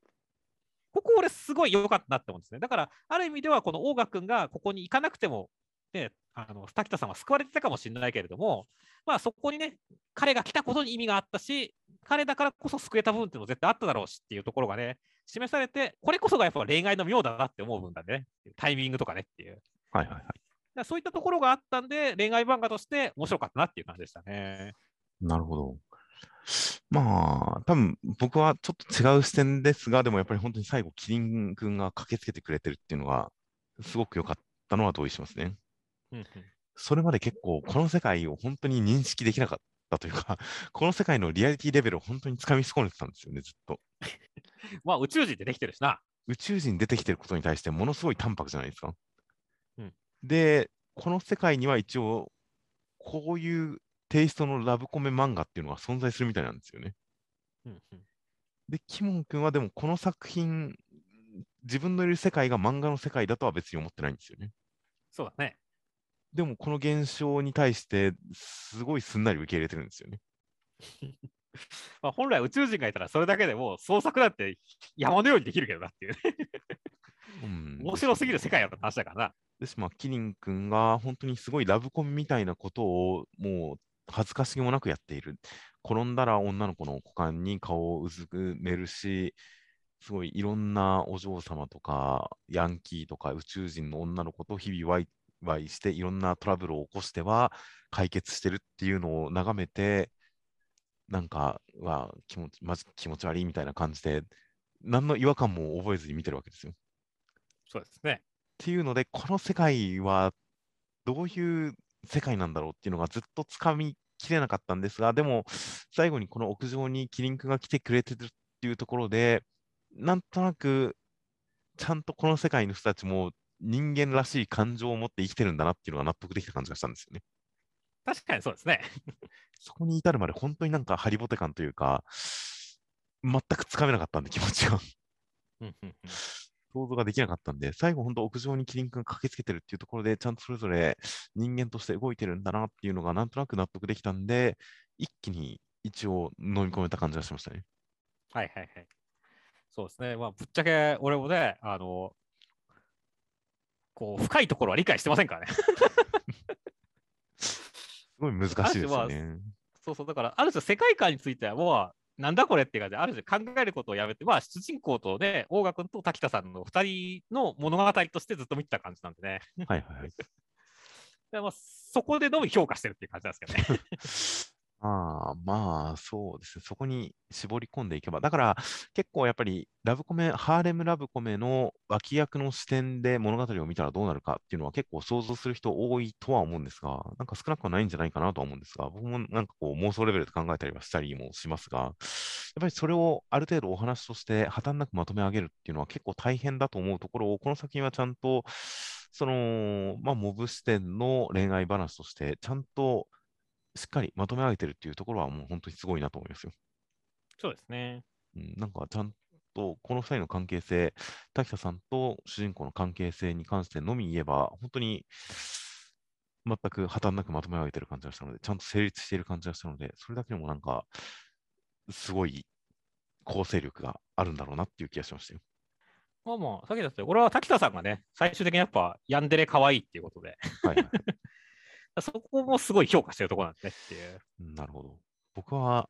あんまりヤンデレ、メンヘラ、まあまあ、自然で死ぬっていうところがちょっとメンヘラっぽいなとは思いましたが、うんヤンデレ、僕の定義する、僕の好きなヤンデレではなかったですね。はいはい。まあ確かにね。メンヘラの方が確かに近い。相手に対する依存度が高いっていうのが、やっぱりある程度ヤンデレの、うん、定義かなと自分の中で思いますが、結構滝田さんは、あんまり相手にべったり依存してる感じではないんですよね。っっていうか、ハーレムを、ハーレムを受け入れてる時点で、他の女性の排除に動いてない時点で、やっぱり僕の思うヤンデレとはちょっと違いましたね。そうですね。あの、確かに正統派病んでるだったら、あの、毒を持ったりしてるべきだからね。ま あ、そうですね。もしくは本当にもう、もう相手にべったり依存する感じの関係性を築くかっていう、そういうのが僕の好きなヤンデレなんで。うん 僕の好きなヤンデレなんで、そういうのではないなという認識だったんで、まあ、あくまでちょっと自殺しがちなメンヘラかなっていうイメージでしたね。なるほどね。いや、はい。まあまあ、というわけでね、あなんか、結構変わった構成かなとか思いつつも、まあ、シンは王道のね、あの、まあ、ラブコメ漫画というか、まあ、恋愛漫画だったんでね、あの、そのあたりは、まあ、普通に良かったなっていうところだし、なんか、ある意味では、その、こう、突飛な設定があん完全に生かされたかっていうと難しいところだとは思いましたけどね。そう、まあ確かに普通に恋愛相談に乗って、そっちで成就する話っていう形で言えば、それだけではめちゃくちゃ王道ではありますからね。そうだね。うん、というのを、まあ確かにハーレムラブコメ世界っていうすごいとっつきづらい設定と、やっぱり最後に本気で自殺しようとしてるっていうところで、かなり滝田さんに関しては僕の中ではメンヘラ気質っていう印象がすごく強くなったんですよね。そこを、そこまで、そこまでいっちゃうかっていうあたりはかなり極端な味付けではありましたね。そうですね。いや、はい。まあまあ、最終的にね、僕は、あのまあ、ラブコメ漫画というのはね、みんなヒロイン的なのはみんな幸せになってほしいと思ってるんでね。はいはいはい。まあ、よくね、その主人公とくっつかない、ね、他の友達とくっつくなんて嫌だっていう人もいますけれどもね、はいその気持ちも分かりますけれども、主人公以外のは嫌だって人もいますけどもね、僕はし、ね、本当、ラブコメ漫画のヒロインはみんな幸せになってほしいんでね、はいはい納得してくっついてるんだったらいいやと思ってますからね。まあ、すごく難しい。そこの着地のさせ方はすごく難しいと思いますが、僕も、あの納得できる形で着地してくれるなら、それはとてもいいことだとは思いますよ。そうですね。まあなので、滝田さんはちゃんと納得できる形でね、あの負けヒロインとしてはね、着地してくれたんでねっていう、よかったなと思いますし、だから残りのね、ヤンキーとお嬢さんもね、どっかで救済されるといいなって思いましたね。そうですね。そっちの方が心配ですね、確かに。うん。ね、なんか、日本経済とかダメにしちゃうんじゃないかなって気にするからねっていう。うん、ヤンキー漫画の子はね、なんかこう、黒い衝動に襲われてね、なんか、東京中がままずくなっちゃうんじゃないかと思っちゃうしねっていう。まあ、まあまあ、滝田さんに関しては、その、彼との関係、キリン君以外のことに自分の存在意義がなかった、彼のことだけが自分の特徴だった、個性だったみたいな、そういう認識だったんで、まあ、こんな極端な道を選びましたが、まあ、他のキャラクターに関しては、キリン君のこと以外にも、ちゃんと自分の拠り所みたいなところがあったんじゃないですかね。はいはいはい、そうですね。自分が主役の漫画が描けるだろうって言ってますからね、大学もね。そうですね。この、なんか、なんか恋愛に全てをかける人を否定的な発言は多少、あれでしたが、まあ、まあ、うん、説得のためだからまあいいのかなっていう認識で納得はしましたけどね。そうですね。そこのやっぱ根本思想は、いや、別に恋愛に全てをかける人生があってもいいんじゃないかなと思うからね。全然否定する気はないですけどね、その辺は。うん。自分自身にどれだけすごい才能とか目的とか運命的な何かがあったとしても、他愛のない恋愛に人生すべてを捧げるような、そういう皇族の人がいてもいいんじゃないですかね、別に。いや、俺もそう思いますからね。まあ実際、ラブコメで、まあそまあ、現実の話は別としても、あの実際のこのね、ラブコメというものに関してもね、別に魅力的なヒロインが、だからこそね、こう、ラブ、それが恋愛に傾いていくからこそ、ラブコメ漫画面白いんだってころもありますからね。そうですね。その、まあ、現実は別としてというツッコミがすごい大事なところであるんですが、まあまあ、そうですね。というあたり、まあ多少、うんまあいろいろと飲み込みづらいというか、とっつきづらいところもいろいろあったりはしましたが、まあ、大きな話の流れとしては、本当になるほどなという構成になっていたと、納得できる、飲み込める構成にはきちんとなっていたような気がします。そうですね。という形ですごく、すごく順位付けがまた難しいですね。難しいですね。作者の好感度で言えば、僕は意外と一戸先生の好感度が一番高いんですよ。ああ、僕、作者の好感度で言ったら、一戸先生が一番低いですよ。思想的なところはともかくとして、その漫画の個性で言ったらですね、漫画の、日野先生の漫画の個性で言ったらすごく好きなんですけど、今回のゴールドフューチャーカップの漫画作品、単その作品単体での評価、単体での期待値っていう順位付けだと、うーん、めちゃくちゃ難しいですね。でも1位は一応僕は、人造人間100のままにしときますかね、一応。セレンビギニングとブルン、どっちが2位か。うーん、セレンビギニング、セレンビギニング、うん、じゃあセレンビギニングを2位にします。はいはい。で、ブルンを3位にします。はいはいはい。まあ、ちなみに僕はですね、あのまあ、やっぱり漫画としてこう面白かった、読後感が良かったものっていうのが、やっぱり上に来るあれが高いんで、はいあの先ほど作者の好感度は一番低いと言いましたけども、はいはいはい。あのなんだかんだで読後感が一番良かったのは失恋ビギニングなんで、失恋ビギニングが1位です。ああ、そうなんですね。なんか、うんある種、やっぱ続きが読みたいなとか、この作品世界もっと読みたいなみたいな後味の聞き方の方が僕はちょっと好感度高く上げちゃってるかもしれないですね。うんうんなんで僕は1位失恋ビギニング、2位ブーン、3位人造人間100という順番ですね。なるほど。じゃあ今のところ人造人間100が、まあ順位的にはちょっと割れてる感じではありますかね。そうですね。でもまあ僕も正直1位から3位、今回順位付け、ほぼその時の気分みたいな感じですからね。まあ、じゃあもしかしたら5作品揃ったらぜ変わるかもしれない。うん、逆に差がつけづらすぎて変わんないかもしれないですけどね。はいはいはい。うん、本当になんか今回今のところ3作品は、もう僅差というか、んなんか比べられる内容じゃないんですよね、全然。そうだね、方向性が全く違うからね。うん、という形なので、めちゃくちゃ難しいですが、まあ、あと2作品、本当に楽しみです。いでは続きまして、センターカラーです。大人気オンレイセンターカラー、累計250万部突破サンマ体操新格者最終試験開幕、センターカラーのマッシュルとなっておりました。センターカラーは、えーレビー・ローズ・クォーツさんを背後にハイキックをかますマッシュ君という一名でした。そうですね。あれ、いつの間にか、なんか対戦相手のあれが変わったんですかみたいな感じですね。あんまり印象なかったんですけどね、レビーさん。そうそうそう、どちらかというと、こう、まあ、小物というか、そんな感じの印象だったけど、やっぱりまあ、最初のメインの相手はこっちになる感じなんですね、きっとっていう。まあそうですね、とりあえず前哨戦という感じですね。そうだね。本当にチーム戦ですからね、あどうなるか楽しみですね。はいはいはい。という形で内容としましては、第83話で、えーレビーさんが魔法局局長の息子であることを、その権力を利用して、マッシュ君たちにすごいレベル違いな魔物を差し向けました。マッシュ君はそれに対して三角締めで見事に落とします。そしてレビーさんのところに、えー自ら杭となってこう壁を破壊する波状土みたいになって乗り込んでいきますという展開でした。いや、もう今週は可愛いうさぎさんがーっていう感じでしたね。いやー、残念ながら助からなかったですね。でそうだね、結構その、可愛いフクロウさんとかさ、まあ、サメとかは殴られたりもしたけどさ、基本的に動物に優しいイメージだったから、マッシュルは。結構意外だったんだよね、これ。びっくりしたんだよね。そうですね。てっきりなんかうまくかわせてくれるかと思ったら、やっぱり男塾とかでも、煮えたぎる山の海とかだったら、鶏を落として骨だけにしたりしますからね。そうですね。やっぱああいう男塾文法にちょっと負けちゃったのかもしれないですね。ああ、まあ、むしろ俺はなんか、マッシュルのシリアス度が上がってるのかっていう感じでしたけどもね。まあ、それもあるかもしれませんね。いやだからこれはきっと誰かが死ぬ布石なのかもしれませんよっていう。ああ、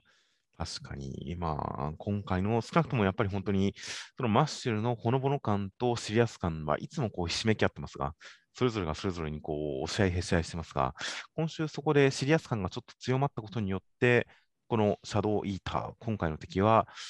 よりすごい、よりやばいやつなんだなっていうのが伝わってきましたよ。そうですね。結果、三角締めってどうなんだっていうのがより強調される感じになりましたからね。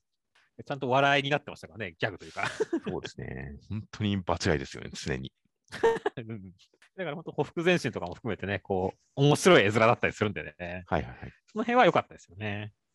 そして、面白い絵面といえばね、最後の突破してきた後っていうのはさ、マシ君を槍のように使ってるってとこが本当面白いんだよね。そうですね。そこ主人公、そこのポジションじゃねえだろっていうね。いやいやいや、マッシュ君以外にはできないですよ、これは。まあそうだけど、これはあれだ、構図的にはドットさんとかが主役のところじゃんっていう。いやいやマッシュ君の体が一番丈夫なわけですから。まあそうですね、それは間違いないですね。この人形とか、この小撃破とか、こういう魔法とかよりもマッシュ君の方が丈夫ですから。うん頭の方が絶対硬いですからね。まあ必然こうなりますよ。そうですね。いやー、まあ、というわけで、まあ、手加減ですからね、あの、鉄すら使ってませんからね、マシ君はねっていう。はいはい。手加減頑張りますからね。うん。いや、だから本当にね、レビーさんに関しては本当に最終的にはもう頭す、ね、テスラ使わずに勝ってほしいねって思ったね。手加減っていう腕を使わずに。いやー、僕は正直手加減失敗するんじゃないかと思いますよ。ああ、まあ、シリアス度高いですからね。手加減頑張りますっていうのは、頑張ったけどダメでしたっていうための布石じゃないかと思うんですからね。はいはいはい。おお、その発想はあんまなかったんで、じゃあ来週楽しみですね。いやー、手加減しますじゃなくて、手加減頑張りますですからね。うん。ちょっと言い訳の匂いがするんで、その点どうなのか、来週大変楽しみですよ。はい。では続きまして、坂本デイズの第44話、内容としましては、えー、シン君を鍼灸治療、針治療のところに連れて行ったりする一方、坂本さんは死刑囚の奴らに対してこれ以上好き勝手はさせんという感じで燃えています。そんな中、鹿島さんのところに、えー死刑囚のアパートさんがやってきて、利用されるのはごめんだって言って鹿島さんバラバラにされちゃいました。死刑囚暴走してしまってるらしいです。そして、えー奥さんの、坂本さんの奥さんのところにまた一人死刑囚がやってきますという展開でした。いやー、どうやら死刑囚最強はアパートさんのようですねって。そうですね、そんな感じですね、今のところ。はいまあ、ちゃんと本当にね、柏さんがバラバラにされましたからね。いや、はいはいはいここは、だって坂本さんですら結構苦戦した相手ですからね。そうですね、戦闘不能にするのに結構時間かかりましたからね。だからそれをあっさり倒したっていうところですごい格が上がったんでね、いやー、彼が誰と戦うのか、坂本さんなのかもしれないし、オーダーなのかもしれないし、そのあたりは楽しみになってきましたね。そうですね。いや、なので、本当、死刑囚がオーダーに対するかませ犬になっていた中、そこから鹿島さんをかませ犬にすることによって、死刑囚をこう上げて、死刑囚が暴走してしまった、やばいっていう感じに持ち上げていくっていう、このインフレ構造はすごくなんか良かったですね。よかったですね。楽しみになってきましたし、あと、鹿島さんの苦労人気質が出てきて、なんかその辺がすごい愛着が持てるようになってきましたよ。そうですね、この人はなんか、どんどんそういう体質になってきましたねって。そうですね。このなんか苦労人っていう感じのオーラがいいですね。愛せる感じになってきましたよ。そして、まあ、もう一人の死刑囚の人もね、ねあのまあ、坂本商店に突入っていう感じでしたけどもね、はいはいはい。結構本当にね、その前の治療のとかの段階でもね、坂本さんが一人で突っ走るとろくなことが起きないよとかって強くされてるしさ、はいはいはい。ね、もう明確に南雲さんよりも弱いみたいなことも言われちゃったりしてるしさ、っていう形で結構不穏のね、あの匂いがするんでね、ちょっと引きもね、お大丈夫かなっていう感じにはなりましたよね。そうですね。まあ絶対大丈夫なんだろうなとは思いますが、まあ、ピンチだ、やばい、早くしなきゃっていう感じにはなりましたね。そうだね。でもここにね、まあ、誰か助けに来るとしたらオーダーくらいしかいないけど、どうすんだろうねっていう。まあ、一応まあ、このスナイパーの人とかも空から探したりもしていますし、まあ、誰が言ってもおかしくないとは思ってますよ。はいはいはい。まあ一番可能性が高いとしたら、まあでも南雲さんなのかな、その前前振りもあったしっていう。まあ、そうですね。その辺が一番なんか出てきそうな感じはしますね。まあね、来週なんか関東からみたいなんでね、まあ坂本さんとバトル開始とかも含めて、まあ派手な、まあ、嬉しいなって思いますね。はいはいはい。どんなバトルが始まるのか大変楽しみですよ。では、続きましてが、アンデッド・アンラックの第84話、内容としましては、スプリングは神によって暴走させられてしまっていました。洗脳されてしまっていました。そして、フコちゃんはスプリングと戦うためにアーティファクトの記憶を読んで、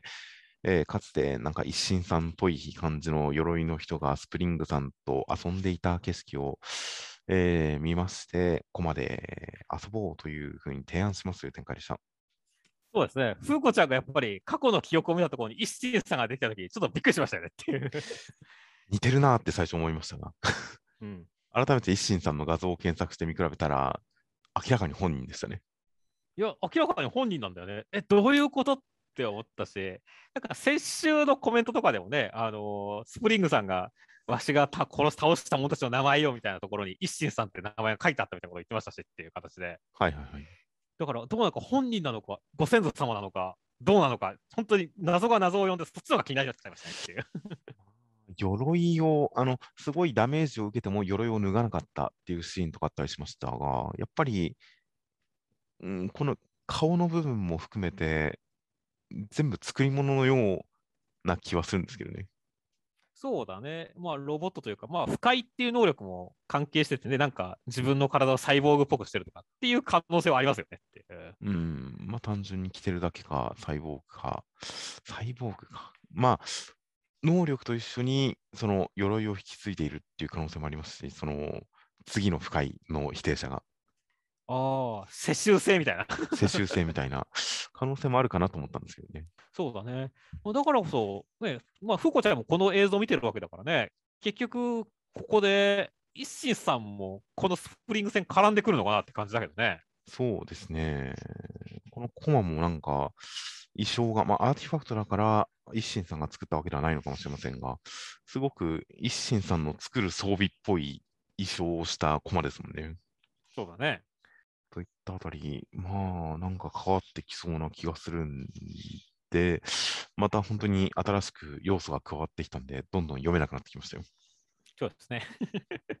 まあまあ、そしてね、相変わらずやっぱ神はね、あの、操ってみたりとかね、はいはいはい。ユーモアの人たちもね、人を苦しめるために神に作られたんぜっていう形でね、諦めちゃったりしてるとかね、本当に最悪だな、あいつって思いましたねっていう。いや、本当ひどいなと思いますし、あと、今週アンディがフーコちゃんに関して、相手を知り、好きになって相手を死に至らせる。この世で一番優しいものに宿った一番残酷な能力っていうのを言ってるのを聞いて、確かに、フーコちゃんは誰よりも優しいからこそ、好意を向けた相手が不幸になる能力という、そういう否定者であるという、もう改めて言葉で説明されて、あ、よくよく考えると本当に一番えぐいな、フーコちゃんと思いましたよ。そうだね。好きになればなるほど相手を不幸にする能力ですからね。いやーだから、本当そのあたりは、ああ、ね、まあ、フーコちゃんの格というかね、ああ、そうだなっていう感じがしてね、まあ、ますますフーコちゃんに興味が湧いてくる回でもありましたしね、はいはい。それをね、見ているアンディがね、生首なのは面白いなってましたねっていう。まあまあ、いつものことですよ。まあね。アンディは大体かっこいいこと言ってるとあんまり縛らないんだなっていう。あの、裸でノリだったりとか。いえ、僕は全然その辺はもう受け入れてますから。はいはいはい。普通にいつも通り生首でいいこと言ってるアンディかっこいいなと思ってますよ。はい、そうですね。という感じなので、確かに本当にフーコちゃんに関して、こう、どやってる感じの、どやり解説をするアンディっていうのは解説力も高いですし、そこに関係性が見えてくる感じがして、気持ちも見えてくる感じがして、すごく何かいい感じの解説でしたね。そうですね。では続きまして、破壊神マグちゃんの第64話、内容としましては、ミスカーさんが封印の腕輪を盗みにルルちゃんの家に侵入して覗きと間違われます。腕輪は結局もらったんですが、封印は解けませんでしたという展開でした。ミスカーさんはどんどんポンコツになっていくね。まあ、もともとかなりのポンコツですけどね。そうですね。だけど、いや、なんか毎週最低を更新してるような気がするんだ、出てくるためにっていうね。今週は覗き、デバガマ扱いされちゃいましたからね。そうそうそうそう。いやー、だからちょっとまあ、かわいそうというか、まあ、自業自得だからなっていう感じだしね。まあ、今週に関しては特にそうですね。うん。巻き込まれとかじゃなくて、本人から悪いことをしようとして、結果、覗き扱いされてるわけですからね。うん。まあ、実際覗きみたいなもんですからね、これやって。まあ、みたいなものですからね。自業自得ですよ。そうですね。だから最終的にね、本当の邪神にね、あの、馬鹿にされてもしょうがないって思ってたからねっていう。この邪神。そうそう、ウデラさんはだって、この中で一番の邪神でしょっていう。まあ、悪意ありますよね。本当だよね。だから本当に俺はこのウデラさんのこう悪いっぷり好きなんだよねっていう。まあまあ、人間愛、人間を愛する神様はこうなっちゃうんですよ、やっぱ。はい、性格が悪くなっちゃいますね。そうですね。人間を好きになると、どんどん性格が悪くなるんですよ。うんまあ、ちょっとありえるなと思いますね。愛の形がえぐくなっていくっていうね、形でね。そして、まあでもね、そんなことなくね、マグちゃんはやっぱルルちゃんのこと大好きだけど、相変わらず愛らしいですからねっていう。はいはいはい。そういった感じで、今週はね、あの相変わらずグニューってなってね、よしって言ってるマグちゃんも可愛かったし、ね、ちょっとタオルで拭かれてるマグちゃんも可愛かったしね。はいはいはい。あとは、エプロン姿のルルちゃんとかね、すごい、なんだろう、いい女になってるよね、どんどんっていう。なんかお母さん味が増してるというか、なんか面倒見がいいというか、なんかはいはいはいルルちゃんがどんどん可愛くなってる気がするんだよね、連載が進むたびにって思ってますよ、私。まあそうですね、本当に絵的な意味も単純に絵が可愛くなってるっていうこともあるような気がしますし、何か、なんかまあ確かにどんどん魅力的になってるような感じはしますし、ついに今週は、この、なんでしょうね、バスタオルスタイルで登場ですからね。そうですね、セクシーショットってましたからね。てっきりなんか、ルルちゃん、この作品の作風的にルルちゃんのシャワーシーンとかもなんとなくチラッと描くぐらいで、このウェーンって頭からかぶってて首から下全く映ってないみたいな、こういうシャワーシーンだけで済ませて、こう露出のあるシーンとかは全く描かないのかなと思ったら、まあ、一応ずっとバスタオルスタイルでしたからね。そうですね。結構本当、これだけでもこの漫画的には攻めてるなってましたからね。そうですね、うん。一応サービスシーンと言ってもいいような気がしますね。しますね。というあたりもルルちゃんのこう魅力的な描き方というのがどんどん増えてるような気がしますよ。いや、いいことですよ、本当に。ね、ああいまずさんは相相変わらず可愛いし、他のキャラもどんどん可愛いし可愛いの輪が広がっていったらいいと思いますね。はいもう、ミフさんもポンコツ可愛いですしね。そうですね。皆様は本当に、あの、こう、偽マグちゃんというかね、あの、機械マグちゃんをね、撫でてるところも含めて可愛いから、本当に。本当に偽マグちゃん大好きすぎですからね、ミフ様。そうそうそうそう。いやー、だから本当にな、この混沌教団の方もすごい良くなってきたよねっていう。いやー、本当になんか、アットホームな感じになってきましたしね。そうだね。というわけでね、どんどんどんどんこういう、ね、ほのぼのの輪が広がっていくといいなって思いますね。では続きましてが、ウィッチウォッチの第35話、内容としましては、えー英語の教科書みたいな蓬莱淳君が恋愛相談に来た、その恋愛の相手は、英語の教科書みたいな女の子だったんで、付き合うことになりました。映画のチケットもらいました。次週デートっていう展開でした。今週飛び道具すぎでしょって なんか、篠原先生の真骨頂が来たなと思いましたよ。や、そうですね。いや、どうなんですかね。もう、でもね、俺、だいぶさ、もう英語の教科書とかさ、忘れちゃってるからさ、はいはい。ねえ。だから、なんか、あんまりこう、ピンとこない部分のが多かったんだよねっていう。うーん、確かになんか僕らの頃そこまで漫画的じゃなかったかもな。でも、こう、教科書とかに落書きはすごくするタイプの人でしたから、うん。やっぱ英語の教科書もすごい落書きしまくったんですよね。はいはいはい。その時の記憶をほじくり返すと、確かにこんな感じの画風だった気がしますよ、教科書。そうそう、こんな感じの画画風だった気がするんだけどね。なんだろう、記憶をたどりながらだから、すごいなんかこう、テンポに乗れなかったというかさ、多分高校生とか大学生とかがくらいが一番面白いのかな、このこのネタって思いながら見てましたけどね。えー僕は普通におっさんですけど、なんとなく、まあ、画風に関しては記憶をほじくり返してっていう感じではありましたが、この英語の翻訳文法みたいなものに関しては、別にこういうものだよな、こういうのすごくあるよなっていうのは、いまだになんか認識の中にあったんで、何の違和感もなく、スラスラ読めましたし、すごく面白かったですね。はいはいはい。いやまあだから本当、篠原先生らしいというかね、あのすげえとこ攻めてきたなっていう感じだったよねっていう。そうですね。やっぱりこういう文体再現みたいな、パスティッシュみたいなものは篠原先生の得意技ですからね。そうだね。あと画風が違うキャラとか得意技ですからね。うん、わかりますね。っていうあたりで、本当に篠原先生らしい、まあ、一色回だなという、ものすごい印象的な回を作ったなという感じで、まあ、面白かったですね。最後のペンカナダのペンフレンドに報告だな、それはいませんっていうやりとりとかすごい好きでしたよ、僕は。こ これは確かにあの教科書にありそうだなと思いましたね。ぜ絶対いるわ、カナダのペンフレンドって思いましたよ。いやーそしてはこの流れからね、来週はデートですからねっていう。はいはいはい。どうなんですかね、このままこのテイストは引っ張るんですかねっていう。いや、さすがに引っ張ったとして一コマ程度だとは思いますし、まあまあ普通にやるんじゃないですか。はいはい。この森人君が見たいと思っていた映画っていうのが何なのかすごい気になりますね。なんでしょうね、チェンソーマン的ななんかですかね。ものすごいまあ文芸チックなやつか、対策チックなやつか、うん、全く想像がつかないですが、すごいつまんなそうな B 級映画じゃないかなと僕は思っています。そうですね。では、えー続きましてが、あやかしトライアングルの第65話内容としましては、まつりくんを残して鏡の世界に行ったスーちゃんたちは、日野月くんと戦うんですが、えーまあ、とりあえず日野月くんが消滅するのを先延ばしにするために、スーちゃんが自分の分身を食わせます通覚が伝わってきてやばいです。もう限界だっていうところに、まつりくんが助けに来てくれましたという展開でした。いやーもう、すーちゃんの痛がる描写に矢吹先生の気合入りまくりでしょっ。ものすごい性癖を意識してる感じがしますよね。そうだね。いや、なんか、本当に今まで何とも思わなかった少年がこれによって新たな性癖に目覚めてしまうっていう可能性を感じるレベルの気合の入れ方でしたね。そうですね。いやー、本当に矢吹先生は、なんか、守りに入らないですね。そうですね、攻めますね。もう完全に矢吹先生の作風っていう感じでもう確立しているにもかかわらず、そこからさらに新しい分野に攻め込もうという感じがしているというか、まあ、矢吹先生のもともとの、その、まあ、トラブル以前、ブラックキャットとか、あの辺まで含めると、明らかにそういう女性が痛々しい目に合う描写っていうのは、まあ、あったんですけどね、元から。そうだね。それを本当に性癖レベルまで自ら推し進めて開拓していこうという、そういう何か開拓精神を感じる回でしたね、今回は。なるほどね。まあか偉大なる開拓者なわけですね。いや、さすが矢吹先生ですよ、本当に。そうですね。いやそしてね、あのちゃんと少年漫画的にもね、このすずちゃんのこの献身性っていうのはちゃんと伝わってきますし、助けてって言ったところで、まつりちゃんがね、かっこよく登場してくるっていうところも、実にこう少年漫画的だったからですからね、そのあたりもすごい盛り上がる展開でよかったですね。まあそうですね。果たして、まつりくんがヒントを得たことによって、どういう力に目覚めたのか、大変楽しみですね。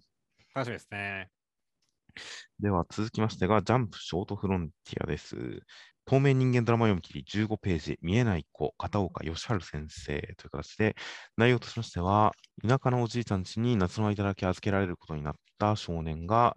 まあ、退屈していると、雨の日だけ現れる透明な女の子というのがいて、仲良くなって、で、えーちょっと心にないようなことを言ってしまった結果、女の子が来なくなって、日照り続きの中、えー雨の神さんを祀った社に行って、その女の子に対する謝罪をしたら、雨が降ってまた会えましたっていう展開でした。そうですね。まあ、少ひと夏の少年の思い出というか、体験記みたいな感じの読み切りでしたね。はいはいはい。なんだろう、解釈的には、うーん、難しいとこだけど、まあ、孤独ゆえに周りが見えなかった少年が不思議な出来事を経て、こう周りに興味を持つというか、周りのことが少し見れるようになったみたいな、そういう話なんですかね、これはっていう。うーん、まあ、少年の成長は描かれてはいるんですが、まあ、おじいちゃんおばあちゃんの顔は相変わらず見えてはいないんですけどね。まあ、描かれてはいないけど、ここで、まあ、女の子の表情が見えるようになったことによって、逆に、まあ、この後ね、おじいちゃん、おばあちゃん、全く見えてなかったところも見えてくるのかなっていうところを俺は期待しながらっていう感じの読後感でしたけどね。まあ、そうですね。まあ、15ページの中で、そこの具体的な成長の結果みたいなのは描きませんでしたが、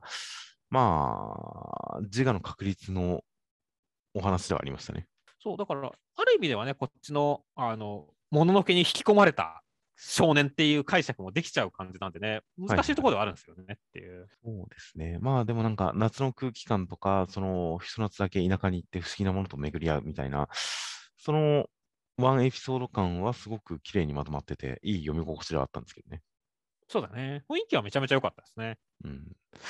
具体的にこの少年のなんか身の上とかそういうものを読み込んでいくことをすると、ちょっとこう意外と難しいところがあるのかもしれませんね。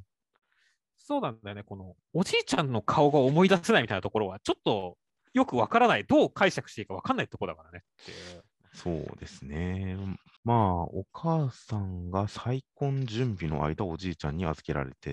やっぱちょっと捨てられた感があって、不適されてるんでしょうね。うん、っ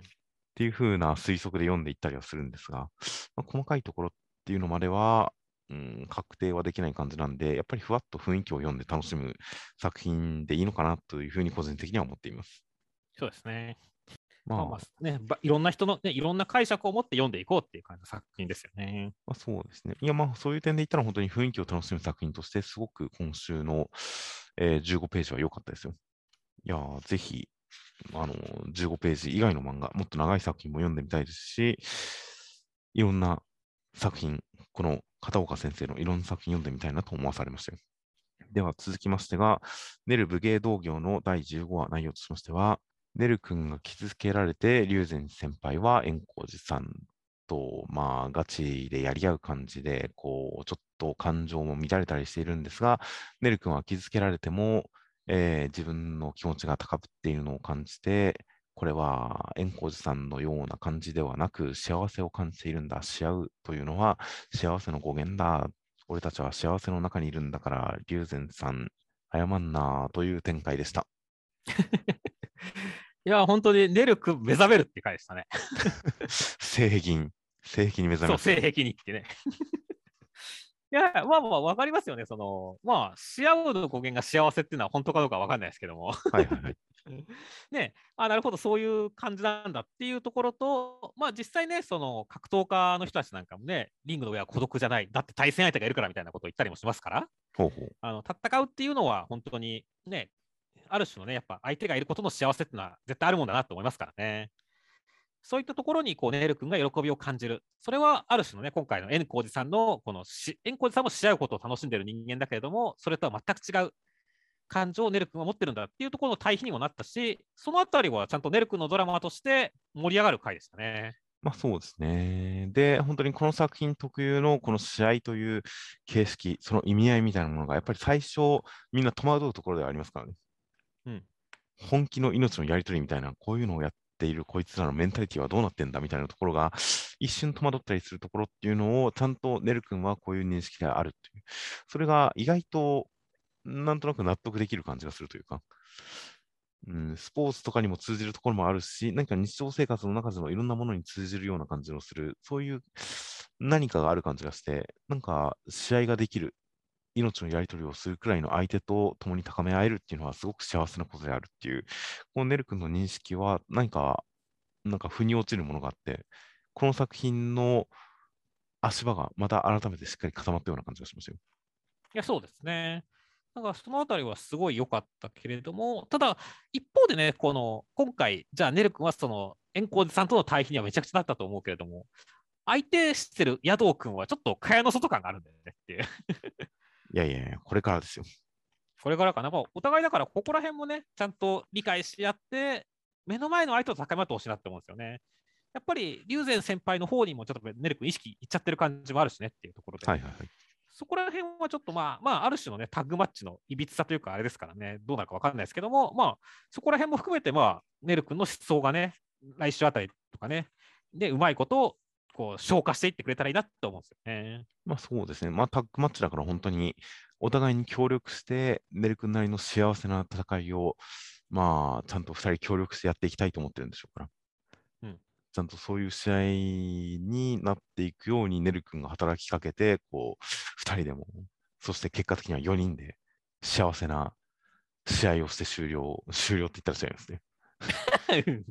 2人は幸せな基礎終了っていうあのニコニコの陰夢ネタ にちなんで言っただけではありますが、まあまあ4人で幸せな試合をしたいんじゃないですか、やっぱり。いやそうですね、4人で幸せな試合をして、こう夢の中で決着っていう形になってくれると、なんかこう、ネルっていう漫画のこう価値というかね、あのステージが1段階、2段階上がる気がしますからね、そういった展開を楽しみにしてますね。本当に、なので、試合をただの強さ比べっていうだけではなくて、本当に何か自分を高めるとか、相手と分かり合うとか、そういったコミュニケーションの一つ、自分を高める修練の一つみたいな感じで、一つのドラマとして、ストーリーとして、ちゃんと描いてくれたら、まあ、描いてくれるでしょうから、そういった意味で、ネルの、まあ、ネルという作品の試合描写が今後どうなっていくのかっていうのはすごく楽しみですよ。そうですね。では、続きましてが、レッドフードの第16話、内容としましては、えー村長は世界を壊そうとしていたっていう展開でした。いやー、ベロー君がまさか村長の仕込んだ運命を無効化する爆弾だったとは思いませんでしたね。いや、本当ですね。もう村長が2代目赤ずきん、ルートビヒゼペットだとは思いませんでしたね。誰だよ、ルート2000とって感じだけど。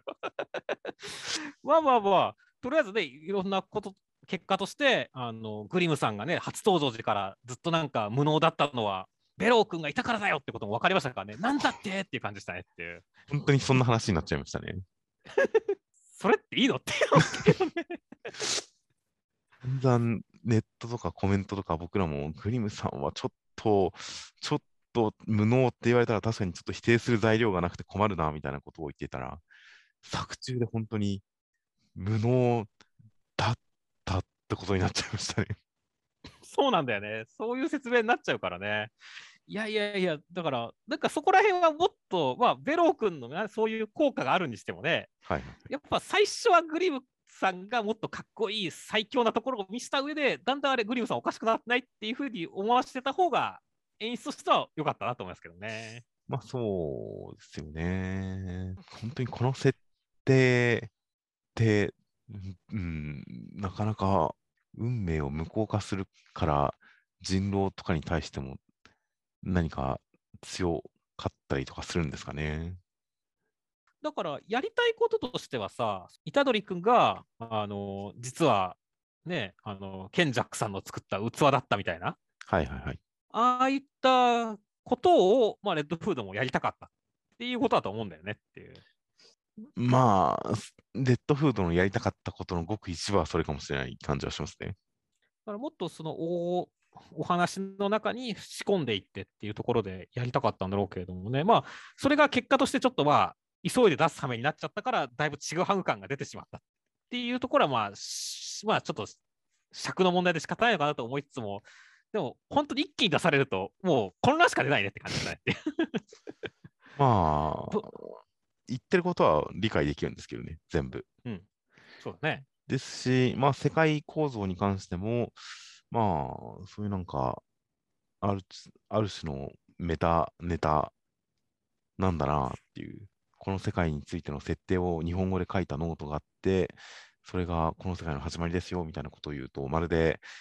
川口先生がそういうネタ帳からこの漫画を作っているところを当て込んでいるような感じもしてきて、まあメタっぽい感じがするなみたいな、なんかいろんなことは別に理解はできるんですが、うん結果、それのどこをこう楽しもうかなっていうのが迷いますよね。まあ、正直なところ、それが面白さにつながってるかって言われたら、そうでもないとしか言いようがないんだよね。そうですね。でも相変わらず本当、ビジュアル表現とかに関しては、すごく面白いんですけどね。そうですね。ちょっとしたコマの一つ一つとか小道具の一つ一つに関してもすごい雰囲気があって、すごくかっこいいな、見応えあるなっていうビジュアルがすごく続いてはいるんで、すごくかっこいいビジュアルで、とりあえず設定説明を読んでる感じですね、今のところは。まあそうですね。いやー、まあ、とりあえず本当に狩人組合はね、クソだってことが判明してきましたからね。いやでも、この本に書かれている根本の設定があるからそうせざるを得なかったらしいですから。ああ、でも本なんてさ、結局さ、こう、はい、人狼は奇病で亡くなりましたとかね、書けばいいような気もするけどねっていう。うんドドラゴンが500でね、前に狩人によって死滅しましたっていうのが成立するんだったら、なんか他のことも全部それで終わらしちゃうこともできそうな気がするんだけどねっていう。いやー、だから、そのドラゴンっていう単体の種族は別にいなくなっても構わないけれども、その化け物退治みたいなことはやり続けなきゃいけなかったんですよ。はいはいはい。僕は、僕は思うにきっと、この世界設定ノートの根本のところに書かれているルールというのが、あれですよ。人気投票で票を取り続けないと世界が終わるって書いてあるんですよ、きっと。ああ、完全にジャンプメタってことね。だから化け物退治をし続けなきゃいけなかったんですよ。ああ、なるほど、なるほど。そんな、こう、メタ視点だけじゃなくて、そういう観客視点まであるってことね。いや、まあ、そのまま書いてあるとは言いませんが。ですし、これも別にその真面目な予想というよりかは、ちょっとそういうのだったら面白いなっていう話ですけど。で、結果、票が取れなくて世界が終わっていくという。そこまでいったらすごいなとはちょっと思ってますよ。いや、すごいね、なんか、それはそれで面白そうな気がしてきたけども、ただ、うん、そうするとベロー君は本当に 自ら打ち切りに向かって突っ走るための存在でしかないんだけどっていう。そうですね、村長がすごく血湧き肉踊る化け物退治を村長が邪魔した結果、世界が終わっていくという話ですよ。うんさすがに自虐すぎだろって思うからな。もはや現代アートの域に行きますよね、それは。あの手の込んだ自殺じゃないですかって。っていうのをちょっと、まあ、根本の設定が書いてあるから、それを自作自演をせざるを得なかった。うん、でも意外と方向性としては近い気もするんですけどね。まあ確かにね、その、もともとの根本のルールにこれはね、永遠に回り続ける物語であるみたいなことが書かれたら、そういうことだと思う。いう、それが適用されてしまうってことかもしれないしね。まあ、やっぱりなんか、ある種のポピュリズム的な、なんか人々の英雄願望とか、人々の、まあ、希望とか、なんか、まあ、悲劇も含むドラマチックな感情とか、そういうものを求めてる何かなのかなと思ったりはするんですけどね。まあそうだね。まあとりあえずまだネタバラシ自体はね、途中なんでね、だからそういった根本設定が何かってところも含めて、全部明かされたときに、本当このレッドフードという漫画を我々がどう勝利するか、どう評価するかっていう時が楽しみですよっていう。そうですね。意外とまあ、あの設定自体は、そのさっきも言った通り、なんか、それを読むことによって、なるほど、そいつはしてやられたぜみたいな感じとか、それはすごいなって盛り上がってきたぜみたいな感じにまでは、今のところまだそんなには至っていないですが、でも本当にその設定説明をこの素敵なビジュアルで読み続けるっていうのが、意外と漫画の読書体験として全然悪くないので、なんか読んでて面白いっていう感じはあるんですよ。結構。はいはいはい。僕はもう常に置いてけぼりなんで、とにかくもう今は身を身を任せよう、この流れにっていう感じになってますけどね。はいはい。なんか、なんとなく来週も楽しみではありますよ、僕は。まあ気にはなってます。本当来週どうなるんだろう。本当この漫画がどうなるんだろうっていうね。そうですね。あの盛り上がりはしてますよ、俺の中でも。まあ、もう普通に本当、単なる説明をしてても漫画力が高いんで、なんとなく読書体験としてすごく面白い、面白みがあるっていうのが、すごい、それはそれで本当にすごいことだなと思うんで、来週以降も楽しみにしたいと思います。はい。では最後に目次コメントが、えー青の箱三浦先生、ハロウィンイラスト描けて楽しかったです。もっとカラーの練習しなければというコメントでした。そうですね、パワーアップ宣言ですからね、まあ次の関東カラーとかね、時が楽しみですねっていう。はいはいはい。そうですね。カラー、なんか書けば書くほどにいろんなカラーができるようになっていく、カラーの、まあ、技術がどんどん巧みになっていく方っていらっしゃいますからね。そうですね、権平先生とかそんな感じしますからね。ああ、確かに権平先生。まあ、カラーに関しては、カラーだけ外注の作家さんとかもいるとかよく言いますんで、まあ、本当にいろんなレベルでやり方に工夫を凝らしていってるんだと思うんですが、皆さん。まあ、本当に連載進めるほどにカラーがどんどん見違えるように良くなっていく、バリエーションが増えていくっていうことは本当によくある話だったりもするので、三浦先生の今後のカラーイラスト、どんどん見たいなと思いますよ。そうですね。あと、読み切りの自然ビニング一戸先生、初めての紙面掲載なので記念に4冊ほど買おうと思ってます。また来ます。ということでした。ですね、このまた来ますってところがこう強気でいいですねっていうまあ、そう感じですね。そうですね。4冊。保存用4冊。原本は多分1冊ですからね、雑誌って。そうだね。という感じなので、ちょっと4冊の根拠が気になるところでありますね。やっぱ親用じゃないですか、一冊は。ああ。家族が読むよう、自分が読むようみたいな。そうそうそう。確かに、かもしれないですね。あとはマッシュル河本先生、熱々にすれば何でも大体うまいな、あーあーっていうコメントでした。そうですね。なんか、ハテナマークがありますね。混乱してるんですね。大体何でもうまいことに混乱してるんですよ。はいはい。まあ確かにね、あの、アイスとかですら焼いてもうまいからね、あれは。ま あアイスは本当に熱々にしたら溶けちゃいますよね。うん。でもなんかちょっと熱を持ったアイスとかってのもね、アイスと鉄板焼きみたいなのあったりするじゃないですかっていう。まあまあ、よくやりますし、アイスモナカに関しては、僕は、まあ、ほぼほぼオーブントースターでチンして食べてますからね、いつも。うん。そう、だから熱々にすれば何でも大体うまいってその通りなんだよねっていう。まあ、そしたら確かに混乱するかもしれないですね。アイスをジューって焼いて食べて美味しかったら、ううまいなってちょっと混乱するかもしれないですね。そうそうそう。だからきっとそういう経験があったんだな、河本先生って思いながら読んでましたね。本当に河本先生はすごいグルメですね、いつも。あの反動が子供みたいで素直でいいっすね。あ本当にためになることをたくさん書いてくださいます。うんあとは、ワンピースの小田先生、アニメ、馬娘舐めてました。馬への尊敬がすごい。往年の競馬ファン泣くやつ。ということで、小田先生に馬娘が見つかっちゃいましたね。いや、見つかっちゃいましたね。てか、小田先生は本当、結構自分がハマってるものをここに書いてくれるんで、面白いですねって。まあそうですね。小田先生、今それ聞いてるんだ、それ見てるんだ、それ読んでるんだっていうのがよくあったりしますが、うんまあ、馬娘。うん僕は、なんかアニメで、アニメが話題になってるのは知りつつ、ゲームから入ってアニメを見た感じですね。はいはいはい。ああ、俺はちょっとゲームやってないんであれですけど、アニメは普通に面白かったですね。はいはいはい。いや、まあ、確かに本当に女の子は全力で走ってたら泣いちゃいますね、なんか。それはありますね。もう涙腺がバカになってますよね、本当。でも、スポコンですからね スポンですからね。あと、走るっていうのがいいですよね、やっぱり。はいはいはい。あの、もう直球すぎて。一生懸命さが直球すぎていいですよね。そうだね。そっから本当に馬の実在馬の歴史、ウィキペディアとかを見たりとか、実際のレースを映像で見たりとかして、やっぱ感動しちゃいますからね。そうだね。実際本当競馬自体はドラマがめちゃくちゃありますし、ね、まあ、俺自身はまあ実際東京競馬場に行ってね、あの、馬かけたこともありますからっていう。はいはいはい。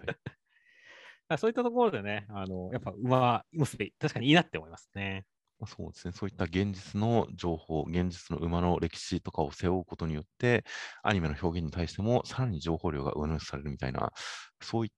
た本当になんかエンチャントが、バフが効いてますからね。うん。そういう点でも本当にすごい作品ですよ。そうだね。あとはやっぱ小田先生がね、こうやって箔付けするとね、それがこう広がっていくってこともありますからね。はいはい。これきっかけで参入する人が増えたらいいなと思うんですよ。ゲームでジャンプ目次紹介された記念石配布とかやってくんないですかね。それありだと思いますね。で、それくらいフットワーク軽くてもいいと思うんだけどねっていう。本当に。あとはなんだっけな、あの、小田先生、なんか、あの、この前、あの、俺、目覚ましテレビ見てたんだけどさ、はい。そしたらちょうどあの、P 丸様っていうあの YouTuber の特集をやっててさ、はいはいはい。で、まあ、それ自体はこう、ほーって見たわけだけどさ、その最後くらいにさ、あの、P 丸様の動画は、あのワンピースの小田先生もハマってるらしいですよっていうコメントをアナウンサーが添えてさ、え 小田先生の影響力はここまでって思ったからね。ー、いや、本当に。YouTuber の肩書きになるのは、肩書きになるには十分ですよ、本当に。そうだね。だから、すごい、まあ、だからちょっと面白かったって思いましたね。なるほど。あとは、えーと、ネル武芸道業の平賀先生、じゃがりこを縦に割って食べるという話をアシさんにしたら、買ってきてくれたっていうコメントがあって、確かにじゃがりこを縦に割って食べるってなったら、全然想像がつかないんで、確かに見たいから買ってきちゃうかもなって思ったね。確かにそうですね。たまになんか、ちょっと途中でかけて、途中からかけて、半分なくなってる感じ、薄くなってる感じのじゃがりことか食べるの好きですけど、うん、あえて縦に割ったことはないですね。すごいね。平賀先生、もしかして武道の達人かなんか、こう、パーンって割れるみたいな。完全に手刀で割ってるイメージですよね、これ。うん俺もそのイメージなんだよね。もうじゃがりこちょっと明日買ってやってみますよ、縦に割るの。いやそうですね。本当気になるよね、これっていう。あとは、アンデッド・アンラックの戸塚先生、大家さんからアンデラファンアートとガンダムグッズのプレゼント、嬉しいということで。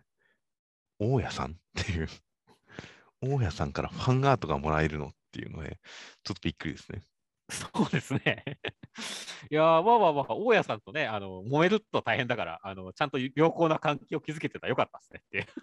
まあ、漫画家さんとかも結構入居、まあ、渋る人、最近はそうでもないんでしょうけどね。昔は漫画家さんとか、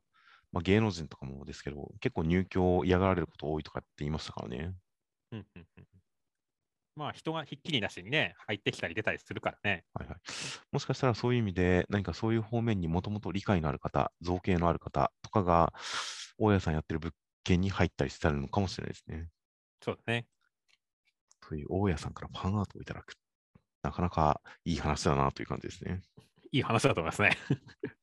などなどのいろんなコメントが他にもありました。で、来週関東から表紙は祝連載指南コミックス4巻発売記念死刑周辺最高潮表紙関東から大蔵26ページ坂本デイズが表紙となっております。多いですね。最近カラーも連発してましたからね。はいはいはい。いやー、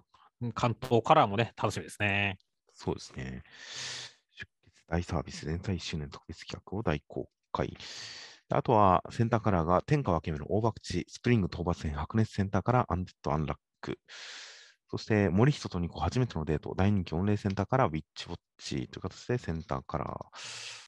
えーあとは読み切りです。ジャンプゴールドフューチャーカップエントリーナンバー4、いてつく世界で生き抜け、節見サバイバル読み切りセンターカラー47ページ、スノースマイル、幸次郎先生、市民が次々氷漬けに、氷漬けに、恐怖の雪だるま襲来。ということです。おお、なんかシリアスにも見えるし、ギャグにも見えるしって感じですね。恐怖の雪だるまという感じで、まあ、なんでしょうね、子供の遊び的な雰囲気を恐怖で描いたバトル漫画ですかね。どうなんでしょうね。まあ、バトルっぽい雰囲気がしますね。まあそうですね。まあ結構その完全にストレートな主人公が戦うバトル漫画って今のところないですからね、ゴールドフューチャーカップ。そうだね。うん。乗り物ものとあの従者が戦うパターンでしたからね、今のところ。そうだね。主人公自体が能力を駆使した戦うみたいなのはないですね、確かに。結構王道バトルものが次あたり来るのかもなというふうに期待をして待ってみたいと思います。うんといった感じのセンターから3本となっております。では、選手のコメントを読んでいきます。そうですね。先週は、じゃあまずは、あの、クーロンズボールパレードのことを繰り返して、はいはいはい。それに対するコメントも結構多かったですけどもね。はいはいはい。あのそこにあのよ4アウトやらかしのやつかっていうコメントがあって、はいはいはい。これ確かにあの俺も読んでる時気になったんだけど、あの4回裏の攻撃でね、白鵬が3アウト取った後に4番がホームラン打ってるんだよねっていう描写があるんだよね。確かに、うんっていう、ちょっとびっくりする場面ではあったけどね。そうですね。あれ、またジャンプラスの公開だから、コメント欄ですごいそういう指摘が殺到しちゃいましたからね。そうだね。パーフェクトピッチで何回で何番打者って、そういうとこやぞみたいなコメントがすごいついてましたからね。うん、まあまあまあ。うー まあ、ちょっとやっぱりドラマの方に振りすぎた結果、ちょっとおろそかになっちゃったところだったけどね。まあ、なかなかセリフだけで修正するには難しいところだったから、しょうがないっちゃしょうがないけどね、ちょっともったいなかったですよね。まあ、そうですね。まあ、まあまあ、単行本の過失で、まあ、どういうふうに締め切りを決めてるのかは分かりませんが、まあ、かなりきつかったんでしょうね。ページ数めちゃくちゃありますしね。そうだね。そういった中ですごいこう限られた時間の中で、一生懸命できる限りのものを作った結果のことなんじゃないかと思いますよ。いやいや、まあまあ、だから、俺それ自体は、ね、確かにまあ、突っ込みどころではあったけれどもね、まあまあ、そこが全てじゃないですよとは思いましたからね。まあそうですね。まあまあ、確かに本質、本質、まあ人によってはそこが本質ってこともありますからね。うん。まあ難しいところではありますが、まあ、まあまあ僕はその辺は流して読みましたよ。そうですね。あとは先週、表紙と関東カラーが違うことに関して、実際、新人の新連載が表紙の時は、大体売り上げ落ちるって、ジャンプ編集部のインタビューで見たことあるっていうコメントですとか、表紙目当てに買う人いるのね、みたいなコメントとかがありまして、やっぱりそうなんですね、新人の新連載が表紙の時は売り上げ落ちるんですね。そうなんだね。まあ、パッと目を引きやすいとか引きにくいっていうところはあったりするからね。まあそうですね。なんか、まあ毎週、毎週買う人がかなり多いとは思うんですが、まあまあ、なんか週ごとに買ったり買わなかったりっていう人もやっぱ一定数はいるんでしょうね。そうだね。あの漫画、特定の漫画しか読まないって人もいるでしょうからね。全部が全部みんな読んでるわけじゃないでしょうからっていう。時にやっぱカラーページがあるから、その好きな作品のカラーページがあるから買うっていう人もいるんでしょうね、きっとっていう。まあそうですね。あと、青の箱でそういえば、少数意見だろうけど、自分は家族でもないのに勝手に部屋に入ってくるの？と若干引いたというコメントがあって、確かに、確かにそうなんですよね。大輝くんが風邪で寝込んで意識朦朧としてるところに、千夏先輩が気がつくと隣にいるという。あれはなんか入ってくる理由とかに、入ってきた理由とかに関して、後からなんかフォローあるかなとちょっと思ったりもしたんですが、なかったですね。だからきっとあれは、あの、大輝くんが朦朧とする意識の中で多分ノックとかに返事したんだと僕は解釈してます。はいはいはい。そうですね。あの元からなんかちょっと体調悪いところが見て取られたっていう可能性もありますし、そういったね、なんか、朦朧としたやり取りの中で、そういうのがあったかもしれないしっていう感じでね。まあ、脳内保管はいくらでもできるような気がしますね。まあ、そうですね。やっぱり古いオタクなんで、そういう気になったところは脳内解釈で解決するっていう癖がついてますからね。と、いい方にいい方に解釈していくっていうね。そうですね。きっとこういうことがあったんだろうなって思って僕は納得しています。はい。あとは、スドクターストーンで、あのドクターストーンがファーストコンタクトもののもの SF のジャンルに足を踏み込んだみたいな話に関して、ファーストコンタクトもの、点々点、映画のコンタクトとか好きだったなというコメントがありまして、コンタクトという映画がロバート・ゼメキス監督の、まあ、97年の映画で、そう、見たいと思ってたんですが、まだ見てないんですよね、これ。はいはいはい。という、あの、見たいと思ってるけれど見てない映画シリーズのうちの一本ですね、僕の中の。そうなんだ。というやつなので、えー、多分電子書籍か中古の本で、本で買って積んでると思うんですが、原作も。うん。まあ、この機会に映画のコンタクトをちょっと見てみたいなと思いましたよ。そうですね。あとは、まあ、破壊神バグちゃんのところで、まあ、ナフタ君に対する研究が結構多かったですけども、その中でナフタ君、もはやハーレム主人公じゃんっていうコメントがあって、はいはいはい。確かにその雰囲気はあるなって思いましたね。まあ、あれ、確かにあの無自覚さっていうのは言われてみれば、その傾向があるかもしれないですね。そうですね。個人的にはなんだろう、昔あったスクールランブルのハリムはケンジみたいな感じでね、はいはいはい。あの一方にだけ目がいってるからね、そのハーレム状態に気がつかないみたいなね。いう感じはいいなと思うんで、まあ、そっち方面にナフタ君発展してってくれてもいいかな、モテモテで、ヤドカリ、ね、サメ、さらに他にもいろいろ言ってね、まあ、確かに。思いま、したね。ヤドカリは今のところ完全に古文徹したっていう感じですが、あれもまあ確かにメスだって言われたら急にハーレムになっちゃいますね。すごいことだからねっていう。いやーまあでもどうだろうな、ヤドカリはな、でも、オスでいてあってほしいかもしれないなっていう、射程ポジションでいてほしい気もするなっていう。まあそうですね。今のところはそういう感じの認識ですけどね。いやーこの辺難しいですね。やっぱり、ナフタ君がモテモテになってくれて嬉しいっていう人もいますし、いや、ナフタ君はみんなのナフタ君ででいてほしいみたいな人もいるでしょうし。いやー、まあまあ、なんかナプ、ナプタークさんには個人的には現実、現代日本で幸せになってほしいと思ってますけどね。はいはい。まあね、どちらかというと本当に一個一個夢を叶えて、本当最終的には店を持ってほしいからね、本当に。いや、本当にみんなに疲れて、なんかいい店を開いて幸せになってほしいと思ってますよ。そうですね。その時が待たれますね。という感じで、今週はちょっと少め少なめにそんな感じで、えー他にもたくさんのコメントをいただいておりまして、いつも大変ありがとうございます。あとは、えー先週の広告の方もまた、犬さん、黒沢さん、ナインテラさん、サスサスさんの4名の方から広告をつけていただきました。毎回大変ありがとうございます。本当にありがとうございます。見てくれてる人も本当にありがとうございます。はい、励みになりますという形で、では来週48号が11月、ついに11月ですね。11月1日発売となっております。では、お疲れ様でした。お疲れ様でした。いや